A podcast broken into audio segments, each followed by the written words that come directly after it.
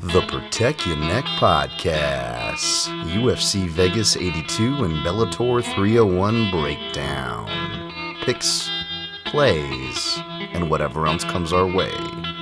Let's go to work. Hot air hangs like a dead man from a white oak tree. People sitting on porches thinking how things used to be. Dark night. It's a dark night, dark night, it's a dark night. Hey there, what's going on everybody? Dan Tom here, analyst you can find over M M A Junkie dot com as well as Action Network. But on this here program, the Protect Your Neck Podcast, we break down high-level M M A. That's what we're going to do here today, tonight, whenever you're listening to this. Hopefully it's before the fight, recording this usual time and place, Thursday night. As uh, unprepared as I as I looked and as odd as that angle may have been, it's all good. We're going to be getting a new camera, so hopefully that means I no longer need to fry my eggs on this keyboard, which means you don't have to hear a fan struggling. We might actually even get a better camera, the one that I actually bought, with the uh, old YouTube Sigma eighteen uh, lens and all that. Well, we will see, but that's not what you guys are here for. We're here to talk M M A, particularly U F C Vegas eighty-two, as well as Bellator three oh one, as you might have saw snuck up on the thumbnail there. Shoutouts to my guy, by the way, Fanyo from the Fight Site there. I have been really bad about shouting him out. Uh, great analyst, uh, good friend, uh, helps this program, uh, you know, whether it's on camera, as he's a guest sometimes, or uh, behind the scenes. And uh, the Fight Site, uh, Fanyo, uh, definitely full of people you should support, um, especially when you have people uh, in need, like my guy uh, Tooman there, been sharing things on that. Uh, uh, don't want to get too hung up on one thing or the other, but I do need to uh, get these important shout-outs out. So if you want to help support good analysts, uh, some good people, uh, make sure you check out the Fight Site, uh, the fight dash site dot com, uh, as well as analysts like uh, Fanyo at Feno, uh, F E N O X Sky. Um, not sure where Tooman's at because he's been uh, having to escape uh, uh, wars, conflicts, whatever the heck you want to call it, uh, over in certain parts of the world. And uh, but there's and there's a bunch of other good podcasts on their feed as well. Um, shout out to the uh, Forbidden Technique guys; those guys are awesome as well. Um, While we're on it, Grappling Hour. Shout out to my guy, Raph Esparza. I got to get some grappling in with him. If you guys, uh, that's that name sounds familiar. Raph's an O G, uh, host, co-host, however you want to put it, of the Verbal Tap Podcast with Kevin Phillips. Miss those guys, uh, but Raph still keeps it going uh, at the grappling hour dot com if you want to support another O G. Uh, good people, good analysis, but more importantly, he's funny. He's funny. He keeps it entertaining, man. Uh, and then, of course, got to shout out my guy, D Loves Turmeric. Of course, that's D underscore loves underscore turmeric on Twitter. The Turmeric Tonic. Make sure you add that R. It's T U R M E R I C A. I see. Turmerica. Turmeric. Turmeric. Uh, the turmeric tonic dot com. Of course, use code protect fifteen. You get fifteen percent off that. A little bit of lemon, a little bit of ginger, and a nice big a little mini miniature uh, orange uh, orange container of sorts. You know, you get the turmeric, the anti-inflammatories, very useful, um, especially if you get your joints tugged on like I've been. Oh boy, have I been getting my butt kicked. Um, but uh, yeah, we are not here to talk about that. I just wanted to get those shouts out of the way. We're going to recap U F C two ninety-five. Uh, as per usual, we always recap the week before for any new listeners. Welcome to the show. Um, and, uh, you know, uh, we're all going to do um, some well overdue um Amazon and iTunes shouts that shouldn't take too much longer than the shouts that I just got out of the way. And of course, after that, we're going to be breaking down Bellator three oh one and then U F C Vegas eighty-two from top to bottom. So I'm going to streamline rather quickly. Thank you guys for already popping in the chat.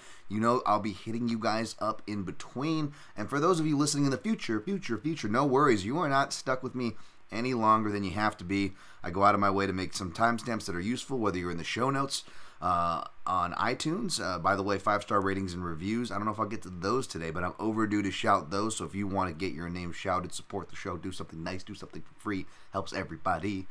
Uh, those are great. You can check the timestamps as per usual. If you listen through that medium, or hello, YouTube, if you're listening, uh, watching live, or more importantly, like I'm talking about in the future, um, after the show here wraps live, I go back even when I'm starving and needing to eat, and I will sometimes I'll do it at the same time while I'm eating, depending on what I'm eating. Usually some salmon and rice. I can manage it, and I'll kind of watch. I'll get some timestamps along. You'll get some nice, thorough timestamps if you want to jump ahead to fights or individual fights. So now that all the formalities are finally out of the way, let's get to this. We got a lot to talk about. Let's get to it. Oh, what's up, Rio Sozen Truesdale in the chat? P A I N is back in full force. You bet it is. I got some. Oh, Jin Karasu over here says, I got some turmeric tonic. Um, I got some turmeric tonic. Does it, does it taste like spicy lemonade juice to you? Yeah, it does. Uh, like you mentioned back... Uh, Like you mentioned back then, it makes no sense and doesn't get my fingers orange. Uh, yeah, absolutely. And as somebody who actually like uh, will chop the turmeric as well to put it in the smoothies, um, yeah, that orange gets everywhere. The rags, the knives, it's a whole cleanly mess. Uh, let my guy D Love do it for you. It is a lot easier. Good notes there. James Kendrick in the house. Hey Dan, I like the guests, but I think the solo, sh- uh, but I like the solo shows better because you are cool. Wow.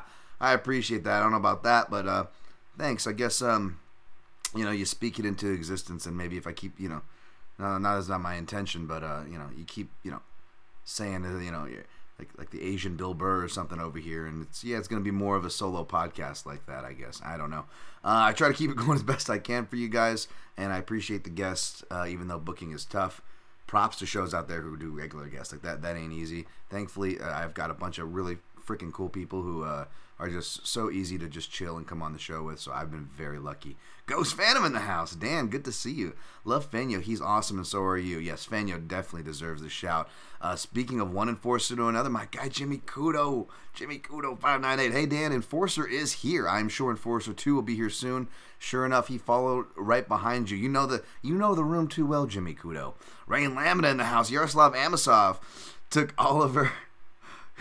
Koslov, I don't know what I did. I just do a Mo from The Simpsons. How are you, Dan? If you read the first part, I bispinged you. Oh, no. Oh, and Oliver Klozoff. I get it now. I'm so slow to the right. Woo! I appreciate you, Rain Lamina. You're the man. All right, guys. I I, I give love to the the, the chat.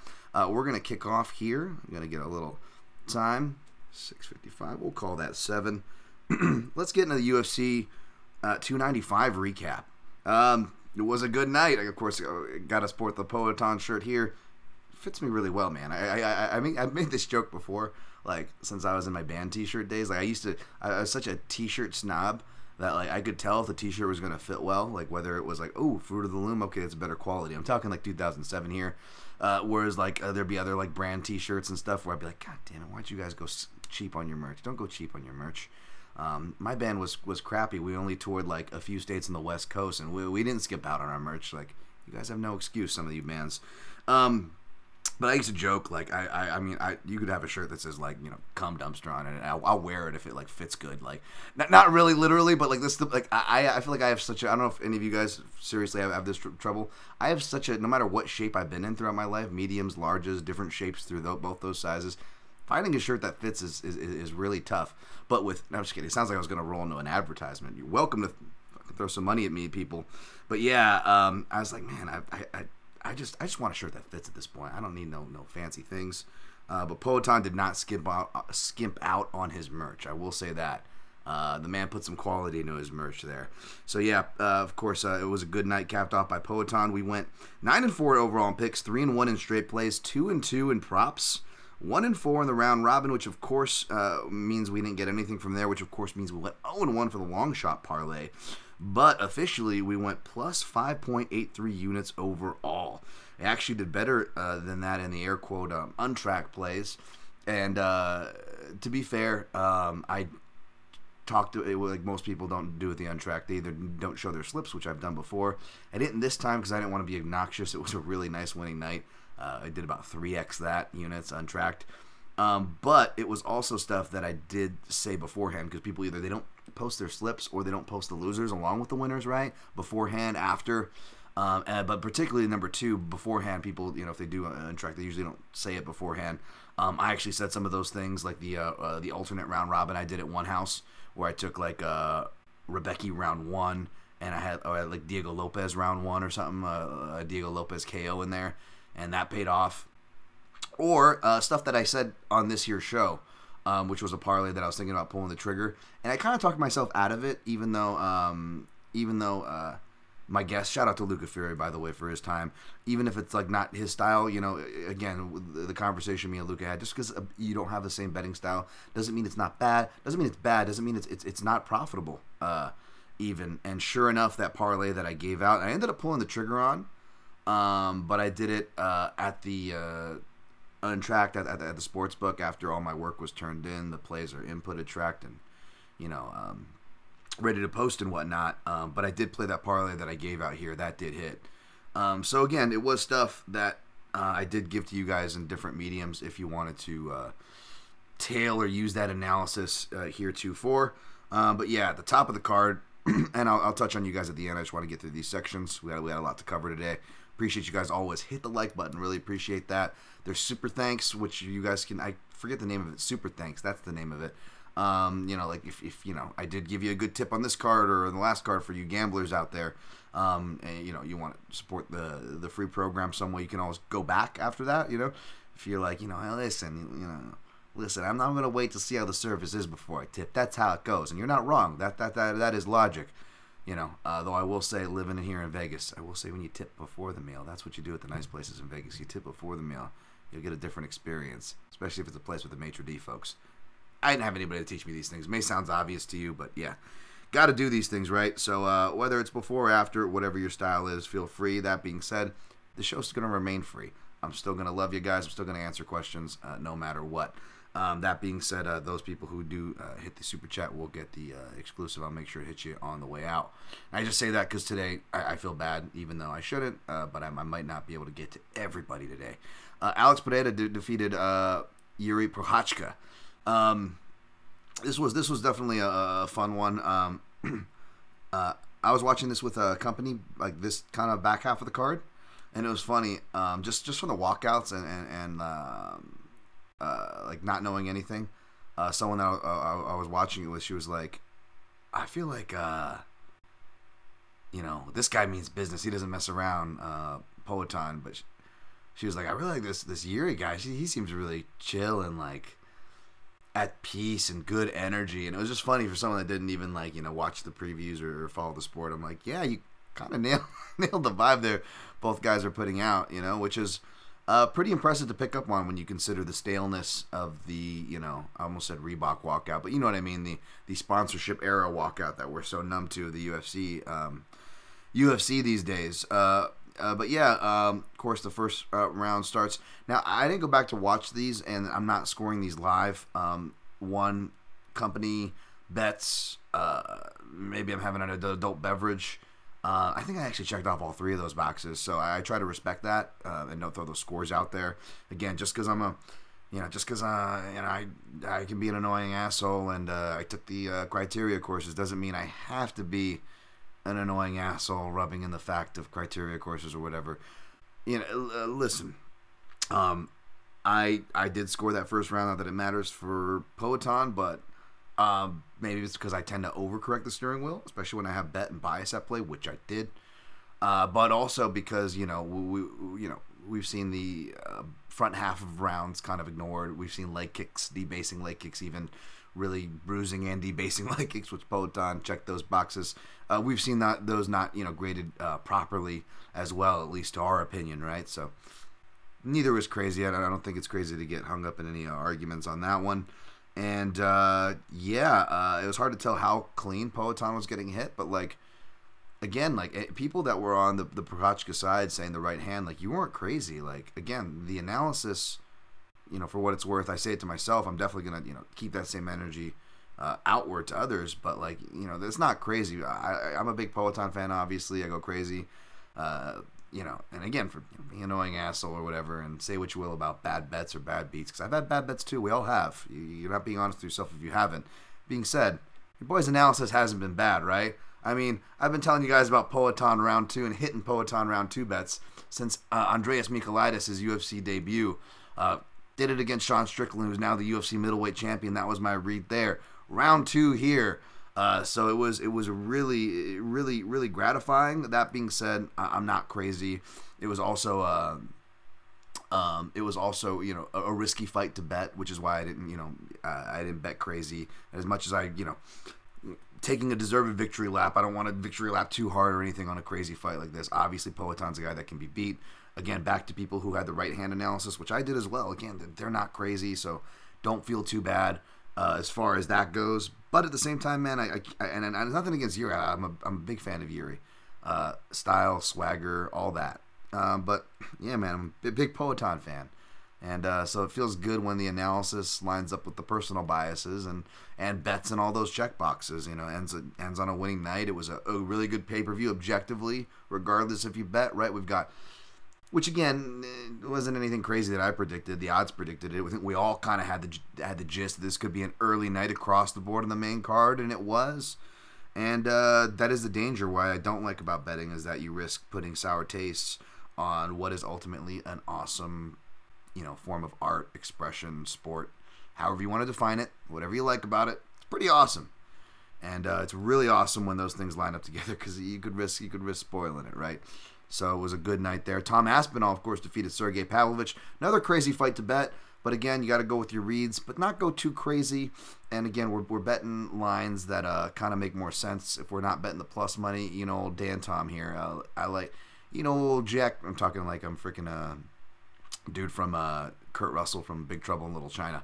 Uh, you know me, I, I like playing, you know, uh, playable chalk is under minus one fifty, and uh, I really like just getting close to even money as I can get. Uh, that's essentially what Tom Aspinall's money line was at a certain point if he pulled the trigger, but I uh, did not catch that dip, and I just kind of kicked for the coverage of the heavyweight chaos, uh, which is inside the distance, you know, and I said don't be scared off of what happened to probably a lot of us, I imagine, with the Jailton Almeida, Derek Lewis from the previous week. Uh, this one was going to be crazy. It was. Um, I was hoping we got, you know, the submission because if we had that, uh, that was the last leg on the round robin. And, uh, you know, we could have hit that, but I'm obviously not complaining. It was a winning night.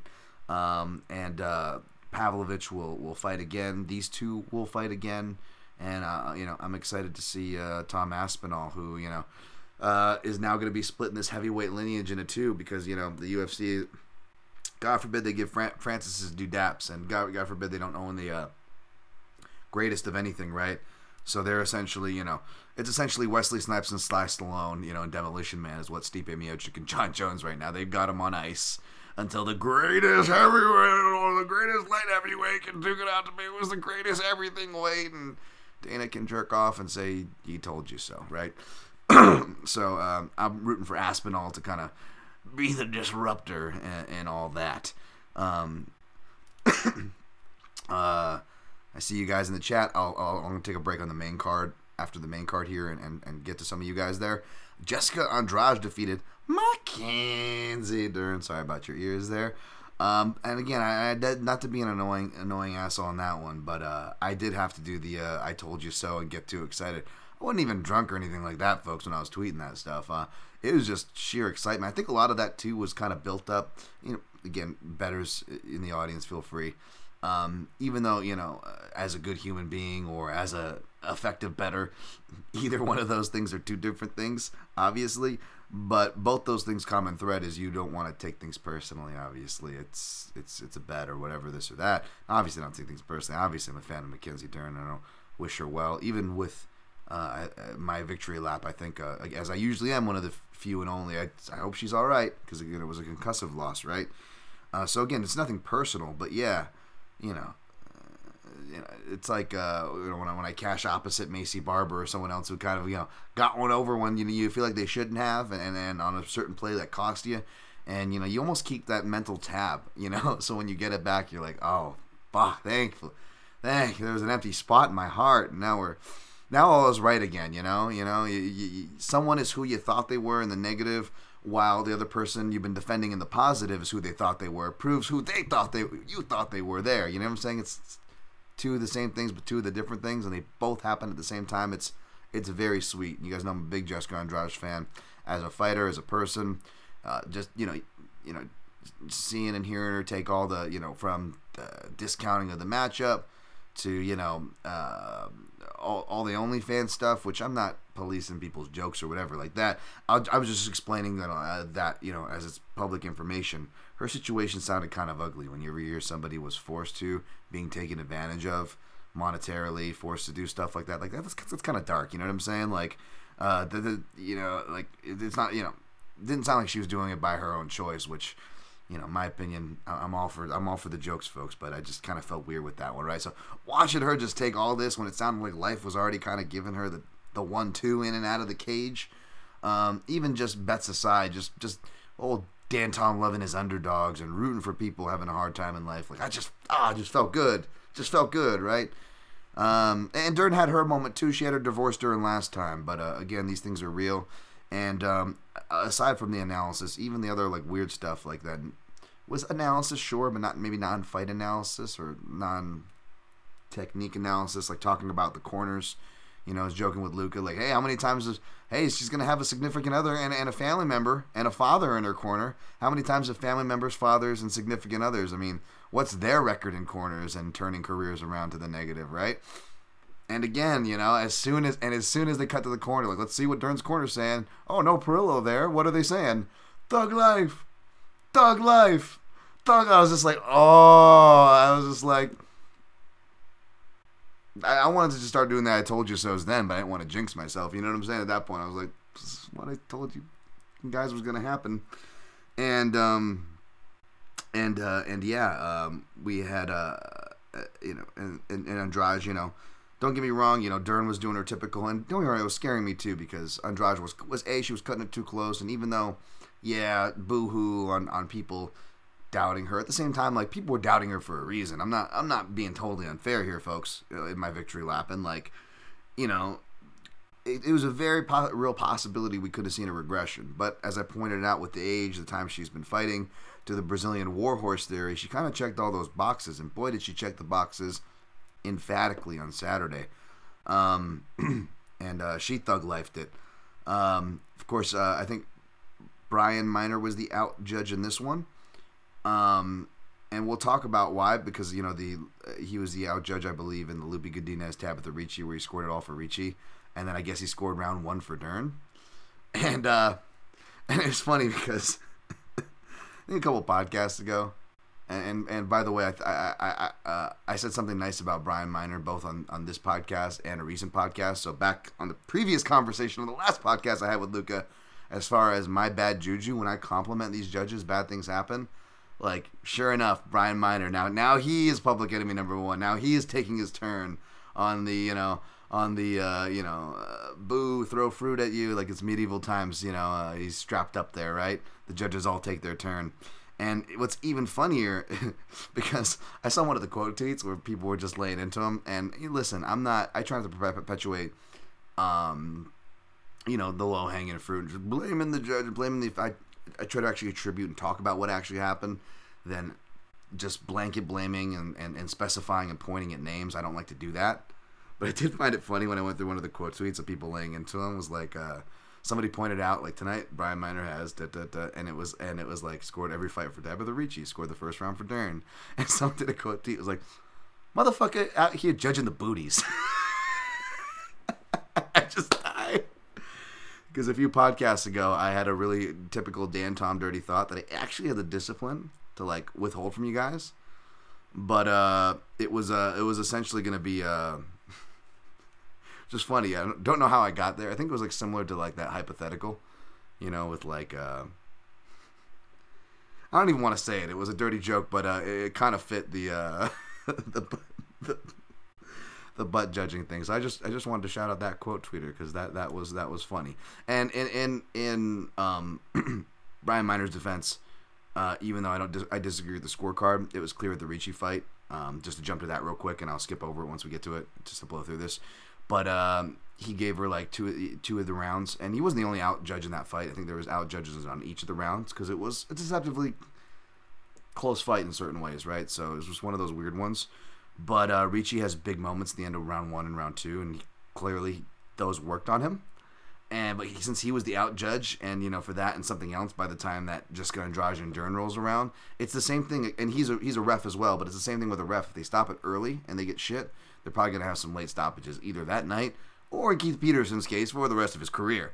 Um, and it's the same thing with judges, right? So it, it's a very it's very easy to deduce just by using some human nature uh, reasoning here, by saying, oh, he was swayed and ended up being way off by the visual, even though he wasn't the only out judge in that fight, right? So naturally, he's like, I don't. These, these judges are human beings, folks. Like, they don't want controversy. Maybe Doug Crosby, but outside of Doug Crosby, like, they don't want controversy. They they, they were very passionate. They're very uh, knowledgeable. They very care much about their job and the sport. Um, so he doesn't want to stick out. So at the end, you know, you got Andrade. Rightfully, and they don't like to use the word stealing the round, but rightfully kind of earning back the round. Um, definitively with the r- rocking of the knockdown of Dern, and you could totally see, like, oh yeah, he probably was scared because he was like, oh, I was the out judge for getting swayed. I'm not going to get swayed this time, when that was actually much more of a case for the round uh, with a big action at the end than the previous two, if you get what I'm saying. But either way, it didn't matter because Andrade uh, knocked her out, took some Andrade round props, um, which were really nice uh, as well. As you guys know, I tend to do that, you know. Um, whether they make the official plays or not, like kind of with Jonathan Martinez uh, the, the other the other week, um, if they're gonna put some good numbers on it at, at my book, I'm gonna I'm gonna fire, and I did that with Andrade. Uh, she also we also had her by K O in the round robin, which didn't produce money, uh, but was still nice. You know, she did her job right. Um, next we have Benoit Saint David defeat Matt Steamroller Favola. Should have stuck with my initial that it was gonna be Benoit Saint Denis, you know, which was the obvious pick. Uh, was wrong, but it didn't matter for our grand total. Uh, Steamroller also did look, you know, good in the grappling part. You know, was a bit shaky with the striking. Didn't really have time to settle in. Um, and that was a, a hell of a shot. Uh, that was a hell of a shot off the break. You know, um, you know, we'll, we'll, we'll see more Saint Denis. Um, it looked like he. I don't know if he was trying to do speed changes, but he was throwing his kick much lighter at first, and I thought that there may have been credence to my potential. A lot of it was the timing and why I took Favola as well, right? Uh, there's a lot of, of recent miles on Saint Denis. He looked like he busted up his toes and feet pretty bad. Um, but hey, that same foot got him the win, so uh, good on Saint Denis. I'm excited to see him in bigger matchups. Diego Lopez comes through round one uh, against Pat Sabatini. Uh, again, my initial thought was not just Diego Lopez, but maybe to be cheeky by decision, and the more I looked at the fight, um, the more I said this is going to be a hard time going to decision. You know, Diego Lopez is going to bring out the best in Sabatini, win or lose. And if we do get that kind of a fight, it's kind of hard to see it go the distance. And if I am picking Lopez and if I am picking him to finish, well, then it's probably most likely going to be in round one where we've seen Pat Sabatini, who, you know, a reason why I like Pat Sabatini even more, because he does admit these things, right? He's a human being. Uh, they all are, folks. Um, but, you know, he deals with a lot of the anxieties and those things and whatnot. And a lot of those guys kind of can be a, maybe a slower starter. Or if they are susceptible to be beaten, it's kind of early, as we've seen before. So that was the round one, and that's why I ended up taking round one at the window when they put like plus four fifty numbers on it at the house I was playing at. Steve Erceg defeated Alessandro Costa. I didn't watch much of this. I just remember the third round was boring. Uh, Mateusz Rebecki defeated Roosevelt Roberts. This is one where I was like, when I was looking for stuff to play for fun at the counter, again, after everything's all in, I'm like, why didn't I? I know you were kind of priced out, but I'm like, the one thing to to play here instead of like choose parkering, um, even though I did uh, choose on one of the things. I did take a Rebecki K O, which was fine because I also had him in round one. It was round one, you know, it was only plus two hundred, nothing crazy. But when you're talking about minus seven hundred favorites, and especially when it's a minus seven hundred favorite with a legit experienced guy like Rebecki or Rumbeski against a short notice uh, dude like Roberts, who was already on the scale admitting like, hey man, like, he's not saying I'm just here for a paycheck or I'm just here, but, you know, when they were booing him for missing weight, he was just like, I just took this on short notice, you know? And that right me told me, I was like, oh, yeah, he's he's just showing up. He's just showing up. All right, round one, Rebecki. Smash that. Uh, Nazim Siddiqov, I picked him, and he did win. He No, he didn't win. It was a draw. Um, I don't hate the draw. You could have scored it for him, uh, perhaps a couple of different ways, um, but it was that was just a great fight. Um... Did it win fight? Of the, I think it won fight of the night too. Even though I, I think that Van and Borjas should have got that. Uh, we'll get that in a second. Uh, Jared Gordon defeated Mark Madsen. Oh Madsen, oh Madsen. Uh, water, please. I would like some water, please. Uh, he was calling for the water big by the end of round one and setting that pace that he did, which was great. I was rubbing my fingers, but I was like, oh, wow. Uh, hopefully he's not going to gas himself out too much. Where it looks like we're going to have a round two finish, not a round three. Nope. At the very end of round one, he crumbled faster than expected, even with the live goggles, right? Um, that being said, good on good on Jared Gordon. Um, if he ended it, that was the reason why I wanted to put him in a parlay and ended up doing, but not officially, so I can't victory lap. I didn't take credit, nor will I take credit. Obviously, on the record, it stays off there. Um, but I did call that prior and and, and, and uh, on this show for what it's worth. And, uh, you know, happy for Gordon. Uh, and, and, you know, still still can cash there. But I uh, missed the round three, of course.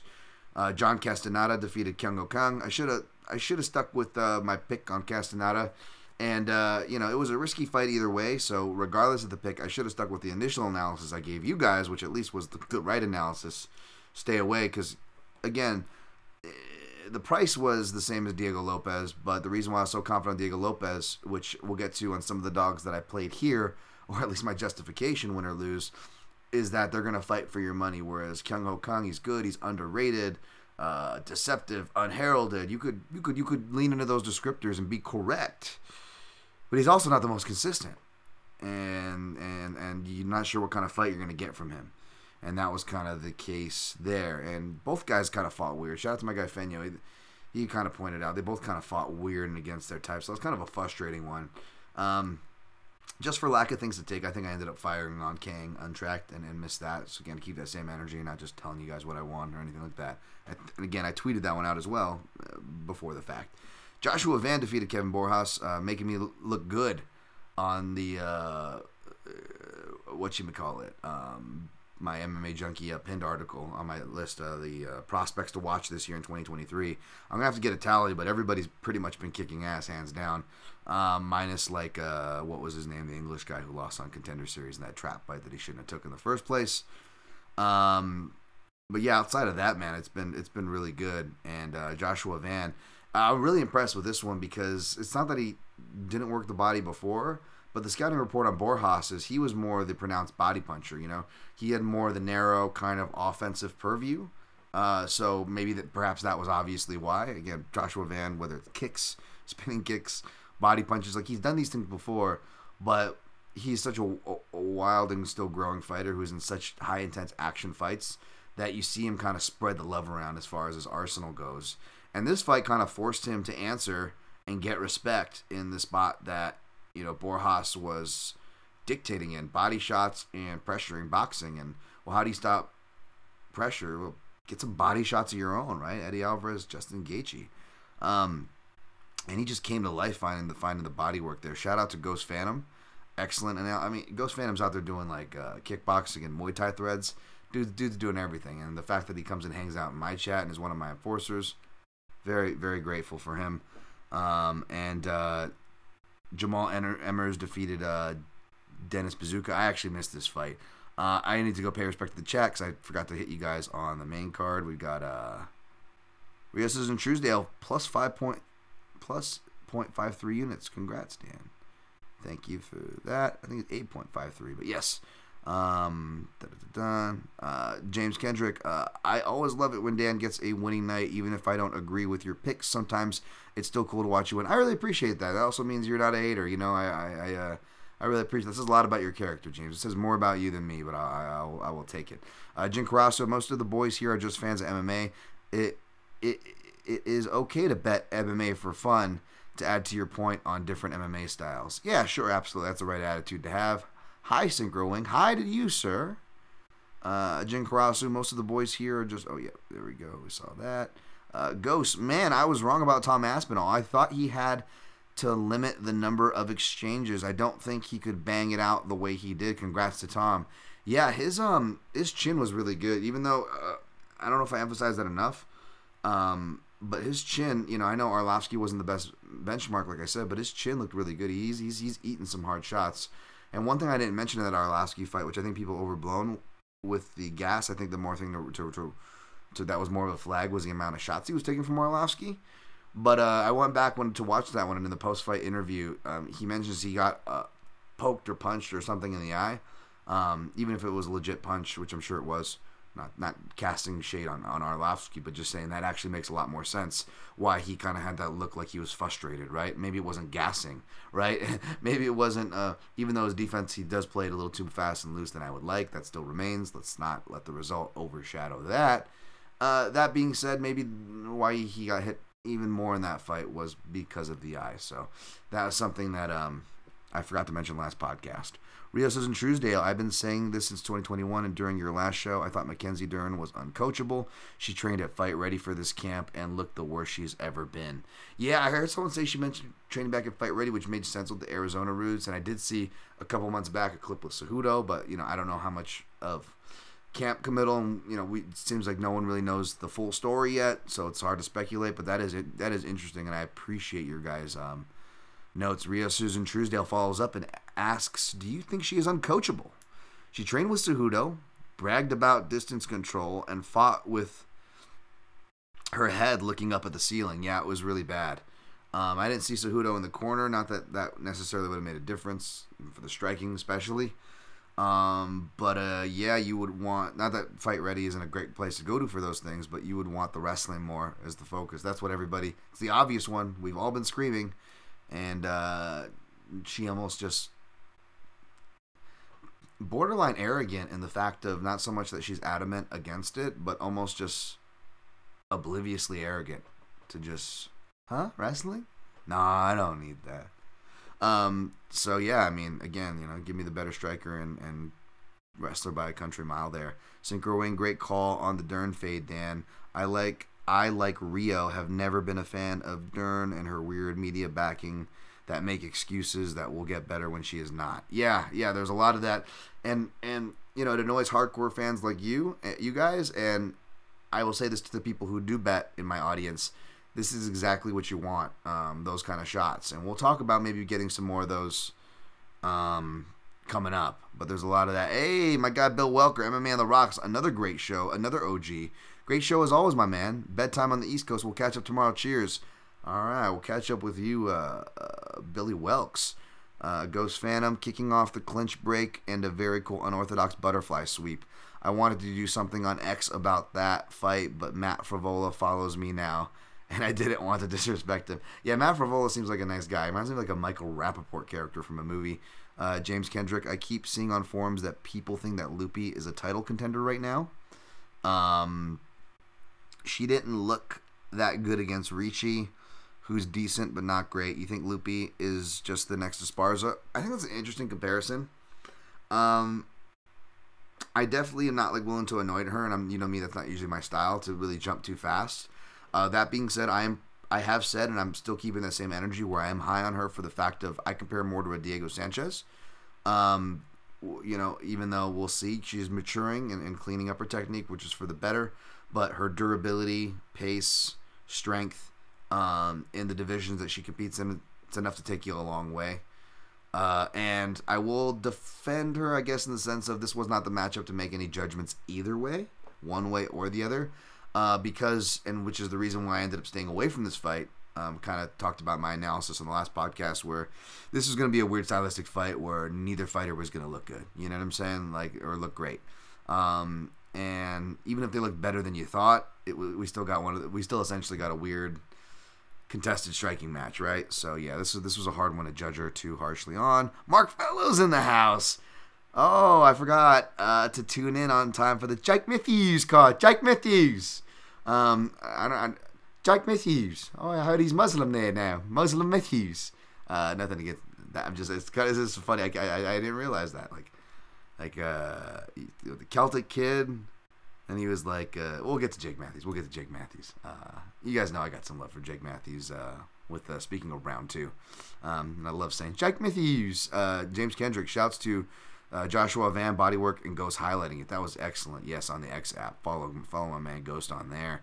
Uh, Matt Polly in the house. Thursday Night Ritual. Fight breakdowns with Danton. Appreciate you and your sweet Mario Avi, Matt Polly. All right, let's uh, let's get to it. I want to get to these. Uh, get to Bellator, and then we'll. Uh, I'll sneak in the. I will sneak in. Don't worry, folks. I'll sneak in the Amazon iTunes shots that I owe you guys.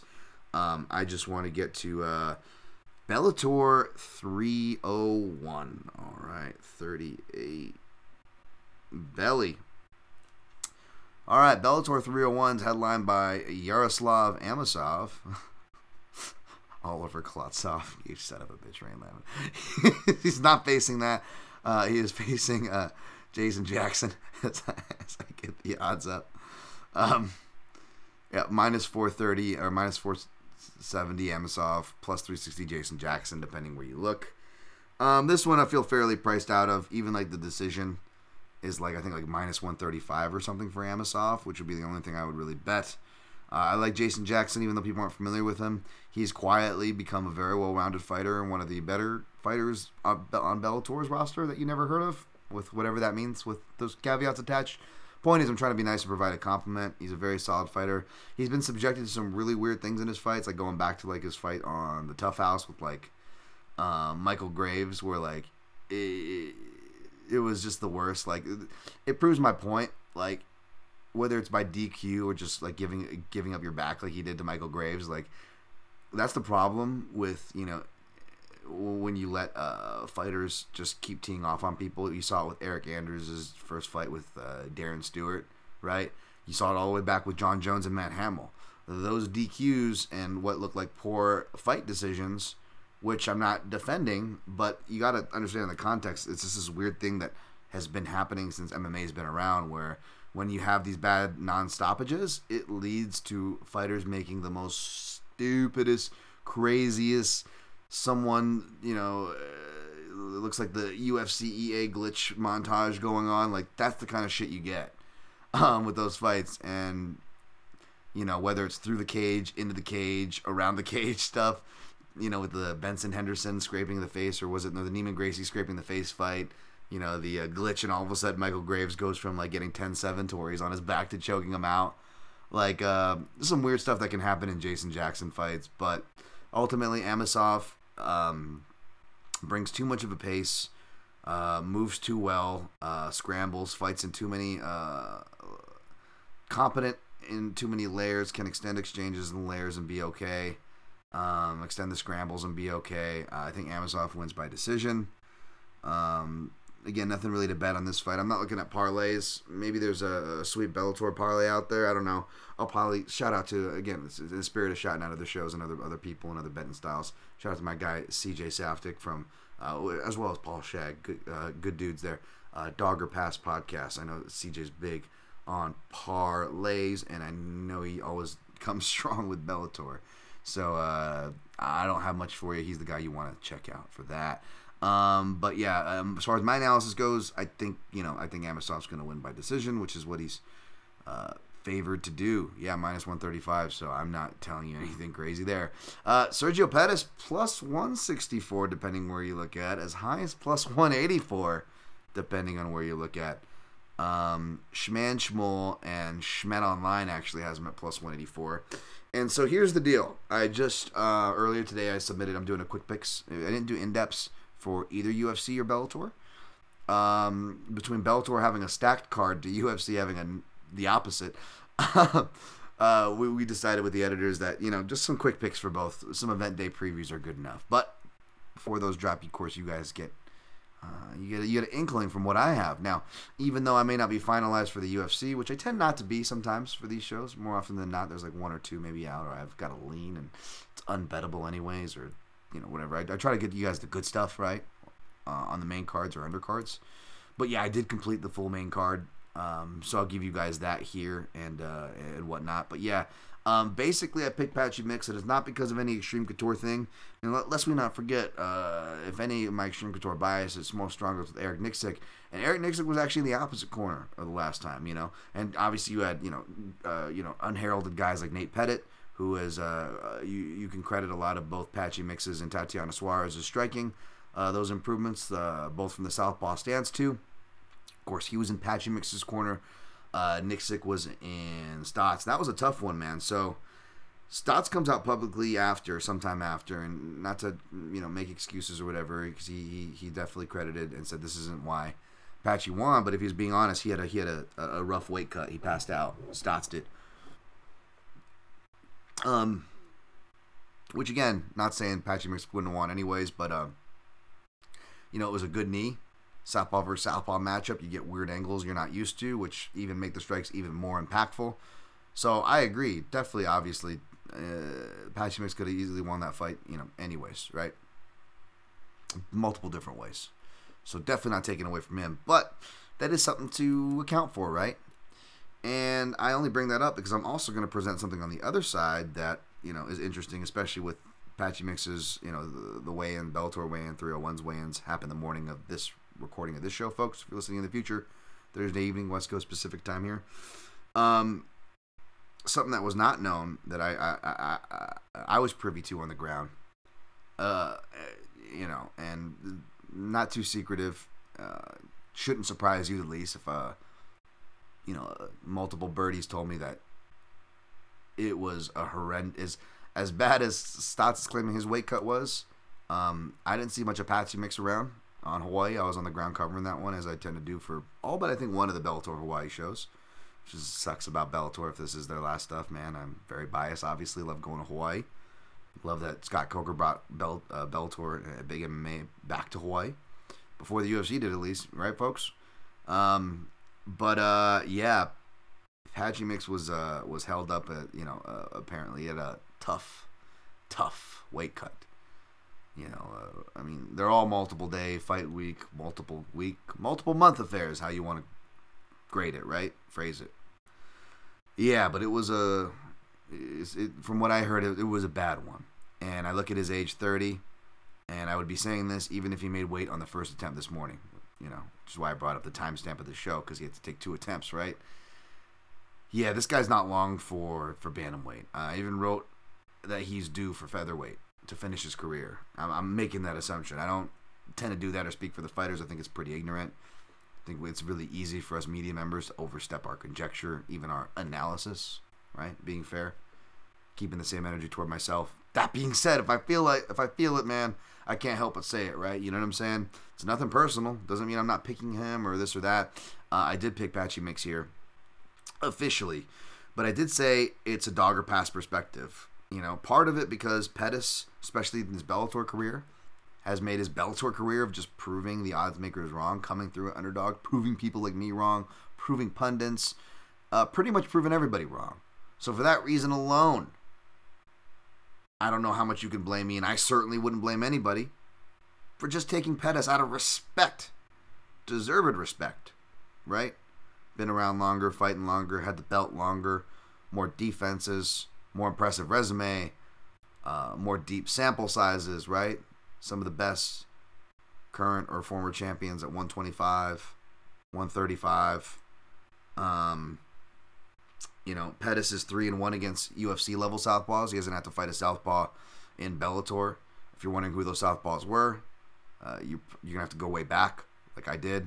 Matt Hobar, who rocked him in the first round, by the way, with a left. Uh, Chris Carriasso, who he beat, um, split decision against right against Joseph Benavidez. I, I I do think he won that if memory serves. And then of course he lost to Alex Caceres, who I don't know if, if it was a club and sub or just a slub where he you know. Pettis, you know, was quietly, kind of slowly falling apart, falling right into a prospect loss trap, right? Um, but that's where his three and one goes. We haven't seen him against southpaws in quite some time, though. Again, uh, I, I like the the River Sport camp. I gotta imagine one of their biggest strengths is preparing for a southpaw, um, for what that's worth, right? Uh, but uh, ultimately, the reason why I couldn't pick him, but I still ended up, spoiler alert, playing him because I said I have to see a certain number, and I did. Um, and I was gonna say that to you guys, and then, uh, but but uh, because he opens at plus one fifty, and you can make an argument that that's a bit too wide. Like this fight and another fight that I bet, perhaps multiple other fights I bet. It's not that the wrong guy's favored. I'm not gonna be that bold and say that. Um, I don't have a problem with the guy that I'm not playing or picking or one or both being favored. What it is is not so much that the wrong guy's favored, it's that regardless of who you favor, this fight shouldn't be that wide. Not that plus one fifty is wide, but I don't even think it should be that wide, much less tack on another thirty-four, thirty-five cents, which I said I wanted to see plus one eighty-five. Um, and I don't care that I picked Patchy Mix. This is dog or pass. Again, we don't don't make me re-break down betting for you guys. It's not it's not Picks, analysis, and bets are all different things, much less picks and bets. Picks, bets, and analysis are all different things, folks. Um, and I'm stating it as per usual, showing my work, stating it before the fact, putting the money where my mouth is. So when I saw plus one eighty-four, I had to play it. But again, back to why I said why I ultimately had to pick mix and why I'm not crazy about it. I'm not telling you to jump off the cliff, even though I am confident enough to say it's where the value is, right? Even if I didn't get that number, like I wasn't thinking I was going to, I would be saying the exact same thing. That's where the value is. I don't know if I'm going to play it. I'm not telling you to run out and play it. But you can make an argument for Pettis at plus one fifty, much less plus one eighty-five. So at plus one eighty-five, I kind of have to play him. I didn't get plus one eighty-five, but I saw plus one eighty-four. I don't even know if we'll even get that. That was only at one house, uh, Schmet Online. If you have Schman Schmoll, you might be able to find those. Are the only two places that I see right now with those numbers. If you do, I'm not saying you need to or should. You shouldn't be betting at all, folks, to be honest. It's crazy, much less bet- betting Bellator. But this is, you know, Bellator at its peak, Bellator at its most sample size fighters we're going to get. I'm betting, obviously, higher caliber, higher sample size fighters. And even though Bellator has a bunch of weirdness, it's usually the weirdness that happens with, again, more of the uh, Bellator uh, level uh, that isn't the topper tier fighters, and you still have those really wide, wide odds, right? This Bellator, you've got not as wide odds at a lot of spots because there's actually a lot of competitive matchups, a lot of really good fighters with really good sample sizes in and out of the U F C, in and out of the North American scene are fighting. Um, so yeah, uh, I ended up taking uh, just just just a couple of dog shots, and one of those ended up being Pettis, but back I keep cutting my own thing off. Back exposure, sorry, back exposure. Pettis gives too much back exposure in scrambles and in his defense. And even though he is like Anthony Pettis, where he, you know, he can hit reversals, he's not as, you know, even though he's arguably more proven than Mix, um, he's not as proven as Pettis as far as, you know, against good back takers. I mean, Pettis was giving his back to guys like Charles Oliveira and still turning back into him, you know, um, to eventually submit uh, Charles Oliveira, by the way, right? Um, And it's like, yeah, Charles Oliveira's down at one forty-five, but it's like, yeah, well, so was Pettis for that fight, right? I believe. Or was it was it a fifty-five fight? I'm not sure. Either way, that's impressive, right? Um, and so I imagine he comes from that school, so he's very confident in it. He's a black belt. Um, he hasn't been submitted again since, only once in his pro career, and that was against Alex Caceres, uh, who is like kind of that guy and still proves to be that guy, that upset prospect loss guy, right? Um... So yeah, value betting values on Pettis, man. Um, you know, uh, what if it's a bad knockout? He gets, you know, some body work, or he gets a knockout shot, right? Uh, decision. He's, you know, uh, defending knockouts uh, or defending, you know, takedowns, or, you know, if he's good enough to at least not get submitted, maybe, you know, he only gives two rounds, and if you give two rounds and you risk one of those being a ten eight, well, you put yourself in a position to, to possibly need a finish, right? If you go down two rounds by backpacking, because chances are one of those, they probably did enough damage to convince at least two of the three judges to give you a ten eight. That being said, that also means output. That also means a lot of work from Mix. And if he's having a bad weight cut, having to do backpacks and this and that, um, does he start to gas out, right? Because Mix is thirty, and he's not thirty-one, but thirty-one and up is when uh, I really start, you know, hardcore fading guys who are cutting big to bantamweight, um, you know. Uh, that that yeah, or flyweight or something around that area, right? So the official picks is actually um, Mix. I think I actually picked him by decision, so he, he can get the decision, right, from backpacking and this and that. But again, he ended up having a a, a rough uh, weight cut. It looks like that's that's kind of the intel from before. Uh, whereas Pettis makes this weight very easily. Pettis is very experienced. Pettis fought better competition. Pettis the more well-rounded fighter. I mean, see him near two to one. I don't know why I keep talking about it. I think I made the point. Um, next fight, um, it's not listed next, but I'll, I'll say it next. I think it's what's next. Best fight odds all fucked up. We got uh, Danny Sabatello minus one thirty-five. Rafion Stotts plus one fourteen. Now, Sabatello opened plus one forty, and Stotts opened at minus one eighty-eight. So again, you don't need another long explanation from me. The value is clearly, you know, even even Joey Odessa, shouts to Joey O, who hates the value word. Even he'll tell you the value is on Stotts. Um, you have the classic, the favorite flipped. You did a complete line flip. So you don't have to justify anything to anybody. Oh, but what about the betting public? Like, what about it? Like, you know, I posted, like, an interesting line flip, and I usually don't do cheeky posts like that. But I wanted to see what people were saying. And, you know, and, and, and not that I tipped a hand a particular way, and neither did this person, so I'm not uh, doubting on this person or whatever. Uh, or, or or attacking them, but what they said, the rep- the one of the few replies I got was very representative of the gambling M M A gambling community. It is well, uh, you know, well, something along the lines of not too surprised considering Stotts is um, thirty-five, coming off a vicious K O or whatever. It's just like, well, that depends. I mean, you like to see guys take six months, and he he he roughly is at that six month mark, right? Uh, just over that, right? Uh, I'm not sure, right? It was April, and now we're in uh, now we're in uh, November. So he, he passed that mark, um, thirty-five. It's like, yeah, but you know we've seen uh we've seen thirty, you know, from Frankie Saenz to Frankie Edgar, right?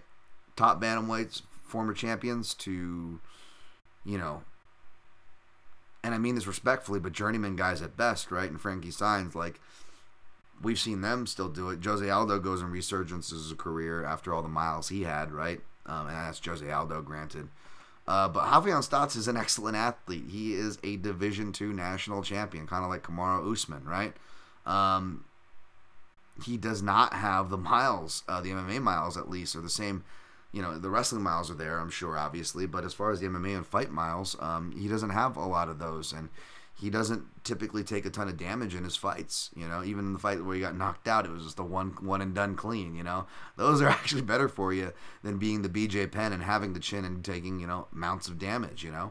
And even with the six-month rule, that's not a hard and fast one. You've seen me pick guys like back to Poatan Pereira uh, when he fought Jan Blachowicz, right? Like that was what, that was that was a red flag. That was within four or five four months or so of. You know, being put out by Israel Adesanya, right? And getting the arrows stuck in him and everything, right? Uh, you know what I'm saying? But yeah, like, so you got to be careful about that. And don't even get me started about being too afraid to fading the, fade the betting public. I love fading the betting public. What did we just talk about with Andrade and Dern, right? Uh, and, and again, that is the justification. Oh, age and miles. It's like, man, how many times have we, as, as bad as this year has been for betting for myself and others who are O Gs and tend to like the O Gs at the same time, in our defense, and probably where we've had some of our biggest cashes, even when we haven't, like the one I'm about to cite, how many times have we seen the Bobby Green and and uh, what's his name, bad guy from every Disney movie, uh, Grant Dawson, uh, you know, story, the Mackenzie Dern and Jessica Andrade. We're still, despite despite us O G style bettors eating it, eating a lot of a lot of uh, bad beats, bad bets, to everything in between this year, there has been a ton of those marquee reminders, folks, that I love to see. And Danny Sabatello, you know, is it the fact, you know, somebody mentioned in the chat, like, oh, people, like, you know, and again, us media are bad at it. Like someone mentioned Dern, right? And like, oh, yeah, yeah. We give these people way too much credit, and we do. Whether it's, you know, the babyface thing, you know, like the, you know, the babyface girl kind of a deal, or whether it's the squeaky wheel type of deal, right? Where it's, you know, Danny Sabatello or whatever. And I've been victim of this too, folks. Like, again, uh, I think one of my most embarrassing picks, and it was a flyer pick, admittedly. It was a heavyweight dog. Um, and I'm a big fan of Curtis Blades, but I actually picked Justin Willis to beat Curtis Blades. Can you believe that? I'm going to pause so you guys can laugh at me. I deserve it. Okay, done? Okay, good. I deserve that. But the point was, the point was, is uh, I remember, you know, I, I looked in hindsight, and even though I still could, you know, be like, oh, that was a stupid pick, and just take it on the chin and just chalk it up to, like I said, heavyweight intangibles. And, you know, in my defense of that pick since, we've seen Curtis Blades, you know, make some real questionable decisions and not wrestle guys where it was completely obvious, right? That one, he did the obvious thing he should have done that you wished he did in his last three matchups now or so, or so, right? And he took uh, Justin Willis to task. But I remember Justin Willis coming into M M A Junkie Radio and, like, I don't know what it was, but I think we picked against him on a fight. And I don't even know if it was me, but, you know, they see the staff picks, and he, like, a lot of fighters, they get pissed off at the junkie people because of that. So, and because Georgian goes and me, who was lucky enough to be with him at the time on the radio show, have to interview these fighters or see them face to face in the studio, we, we often get the shit, get, uh, get shit from them, right? Like Bobby Green came at us hard. And again, I stay professional. Who's, who's a big Bobby Green fan still to this day? I am, right? Um, but Justin Willis did a similar thing. And surprise, surprise, what was his next fight against Curtis Blades, folks? And surprise, surprise, Uh, I wasn't the only one who picked a big plus three ten underdog in Justin Willis, right? It was also Gorgeous uh, Goes and Gorgeous George, my colleagues. And us media people, we can, you know, especially when you have these big talkers, you, you interview a guy like Sabatello, you don't, you got to be careful because you don't want to nod along too long because you're being, you, you want to be objective. You want to kind of, you know, be real clean. You don't want to, you don't want, oh yeah, I think so too. Great answer. You know, like if you notice the real pros, Uh, even when they get a good answer and they have a good rapport and a good flow and a good chemistry to the interview, they will often almost coldly sometimes jump to the next next question and move it on. You know what I'm saying? Uh, but when you get guys like the Sabatellos or whatever, like it's so easy to be like, oh yeah, yeah, oh yeah, no, no, no, you're you're great, Danny, you know? And he's intense, man. Like when I've interviewed Danny in person and covered him on the ground at the scrums, like I, you know, I definitely got to... You definitely got to lead him a bit to get a good answer and maybe, you know, make sure he's not, you know, distracted and coming at you for the vitriol, not just because you don't want to get any vitriol, but because you don't want to make it about you as a media person. You want to get the interview topic to actually answer a question of interest, right, for the people. Maybe, yes, for your website too, sure, because you're covering it, right, all that stuff. Um, but, uh, but yeah, like, I don't know if it's because of that. And, you know, because, you know, he's all and he, in these interviews, Danny's like, oh, I, I lost that fight. See, uh, uh, only one judge got it right. And he fails to mention that judge was Doug Crosby, who is one of the worst judges, right? And has not uh, judged high level M M A since that weekend. Of course, that was a notable weekend. Uh, was it two seventy-two Bellator? Either way, uh, he flew the next night to judge a U F C and delivered a very questionable scorecard there, right? And has not been seen since. Um, and the reason why the other judges did not score it for him is because Danny Sabatello does not have a criteria-friendly style. Um, his submissions seem to be getting better, but if he can't submit you or dominate you enough to the point of submission, uh, then he's really going to have to make hay with his position, strike in the transitions, uh, and really sell the refs that way. And I don't know if he's going to be able to do that. Both change his style that drastically. Uh... If he has the physical capabilities as well as the mental capabilities, because he seems like a, a pretty stubborn dude, right? Um, and then Stotts' athleticism, uh, his ability to grapple, um, float. You know, he trains with really, you know, and Sabatello trains American Top Team, even though I haven't seen that much training footage of him uh, this time around. Um, Stotts obviously training with guys like Adrian Yan- uh, Yanez and um, Matt Schnell. Um, he's got a solid Texas crew down there. Uh, so yeah, I'm gonna go with Stotts. I originally picked him for the classic wrestler trope to land a head kick K O, kind of uh, break him down by round two or three. Um, I picked the same here, uh, because that's another thing too. It was like, you know, and I went back to read my breakdown for that fight, and it was like I was trying to make a case for the other person, and for Sabatello, it was again he was gonna have to fight against his style uh, to be more criteria friendly, but not just that. I still didn't even think that was enough. That he was gonna have to do that to the point to where, and hope, Stott starts to wear down in the latter rounds, and Sabatello can start to earn some of those rounds. And he had those rounds to work uh, the last time, but this time it's only a three-round fight. So it's like, three rounds favors one guy more. On paper, stylistically, by my analysis, one guy's favored more. And how about the fact of, not just another one of my favorite tropes, or, you know, speaking of value, when the line flips, there's value. Another time where there's value, you don't have to explain to anybody. When you get the Robbie Lawler, Rory McDonald's of the world, where you're going to give me underdog odds for guys that didn't fight that long ago. It's not like Liddell Ortiz are running it back, you know, ten, ten years later, they're old men. Like, no, these guys are still in their capable primes. It wasn't that long ago. Um, what are we doing? And you're going to give me plus money? For a guy who's already proven he can win? A guy already theorized to win? A guy already... Anybody could theorize enough to justify him as a favorite to win. You're, you're going to give me plus money after we've we've seen it. Okay. I will tell you, forced my hand. Um, I actually found it at plus one twenty-two, so uh, I threw a unit on that. Um, Rafian Superstats, baby. Let's go. Uh, A J McKee, minus two seventy-eight. Sydney Outlaw, plus two twenty-five. I took A J McKee here. Part of me was surprised to see it not wider, but then again, you know, Sydney Outlaw has had a, had a uh, if he's not getting iced by super athlete wrestlers who can punch like Mike Chandler or, or whatnot, like in the first round, um, his wrestling and submission grappling ability allows him to compete with those guys and give them deceptively hard fights.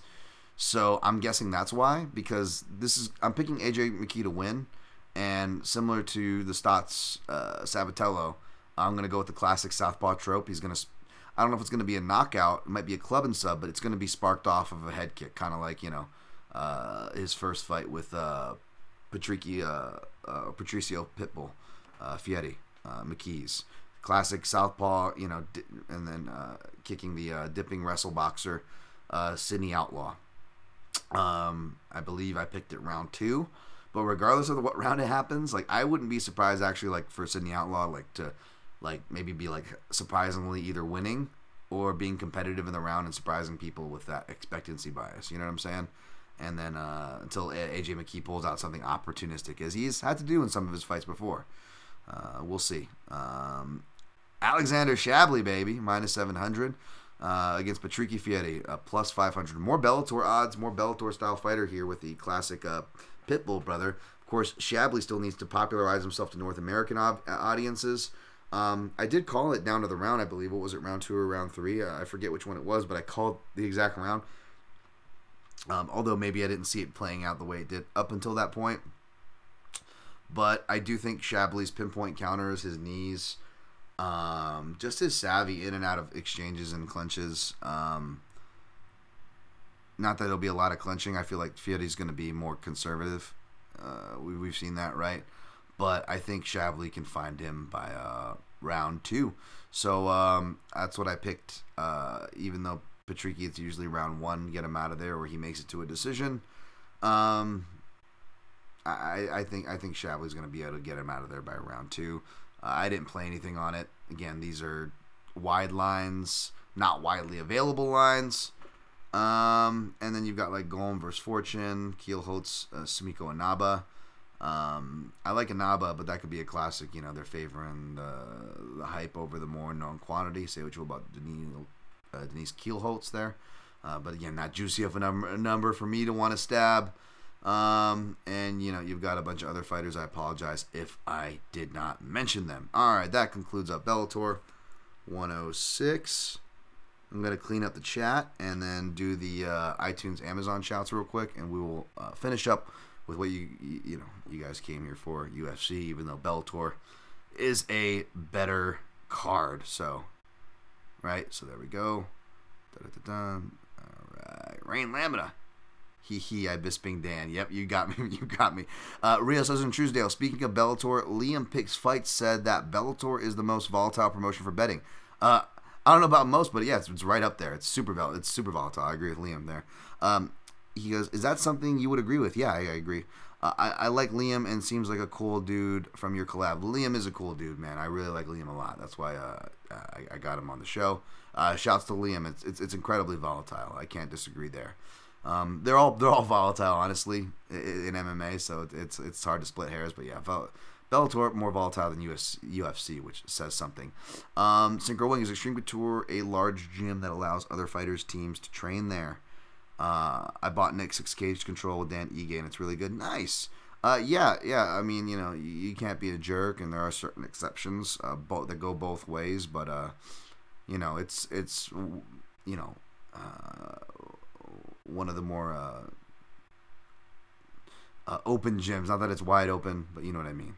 Um, kind of just by nature being where it's at. You know, you get a lot of passer-throughs. Um, Jimmy Kudo, Mix is massive for one thirty-five. I agree with you that he might have to go to one forty-five, maybe one fifty-five just because of his height. Yep. Hey, Chronic Combat Conversations. The boys in the house. Paul Craig. Paul Craig. Nothing can outrun a grey Scotsman. Oh, we're going to talk some Paul Craig soon here. Hi, T B and Guru. T B and Guru are the mans. uh, Conversations crew in the house. That's right. Chronic Combat Conversations. Rain Lamina, congrats on five hundred subs to T B and Guru. Oh, they got five hundred. That's right. Go sub to those guys if you haven't already. Makato Kayagoku. Hey, it's been a while since I've been on. It has been. Nice to see you, Makato. Uh, Makoto, it's been good to see the boys and this great podcast. Well, it's, it's great to see you dropping by. Appreciate you. All right, uh, I already have the Amazon links pulled up. If you want to support this free show here, uh, go to mixed martial analyst dot com, and you can scroll down, perhaps toggle to the right if you're on the mobile, and you will see uh, click-throughs for Amazon and On It. If you shop there, you just click through the link. You are at the site, and you just go about your normal shopping, and through no extra clicks or cost to your purchase, small percentage of said purchase will get kicked back to this here program, which helps a lot. On It won't tell you anything about your purchases. Uh, none of them give me any of your personal information or your general information, so I don't know who you are, but Amazon will give me a nice little list here of what was bought, and I can pontificate, hopefully comedic-like, uh, as I give you guys shouts for whatever you bought. I don't know who bought what, so don't worry if you want to, you know, have a nice David Carradine one night in Bangkok and, you know, buy the... silk kimono with the, the, the, the vibrating nunchucks. However you get your rocks off, you go to the uh, mixed martial analyst dot com, my website that supports this here program, my podcast. And uh, again, scroll down to the right, click on the Amazon link. You can buy whatever the heck your little heart desires, and it'll end up on this here list. Somebody bought a tall nightstand with L E D lights and charging station. Ooh, that's a pricey one. Thank you for buying that. Um, tell me how you like that, by the way. I have one of those like weird, like night- I have like a a cheap nightstand, and then I bought like one of these, like, I guess they call it nightstand. It's like N Y S T N D. I shouldn't give them a plug because it's not the greatest thing, especially with the case that I have. It doesn't really charge it, but like you can charge like your your watch, your AirPods, all your stuff there. It gives you a spot to put your glasses. It's one of those dealies. So uh, hopefully yours came with a uh, something uh, you know, comparable, considering uh looks like it costed more money than I spent on mine. Thank you for that. Best Pet, Three Wheels Pet Stroller, Dog, Cat, Cage, Dogger, and Stroller. A pet stroller. Oh, wow. Is it puppies? Is it older dogs? Is it just small dogs? Either way, I appreciate that. I appreciate you being active and finding a way to take the little ones with you. They appreciate that. PreSonus Studio twenty-four C C two by two audio interface. That sounds really expensive, whatever the hell that is.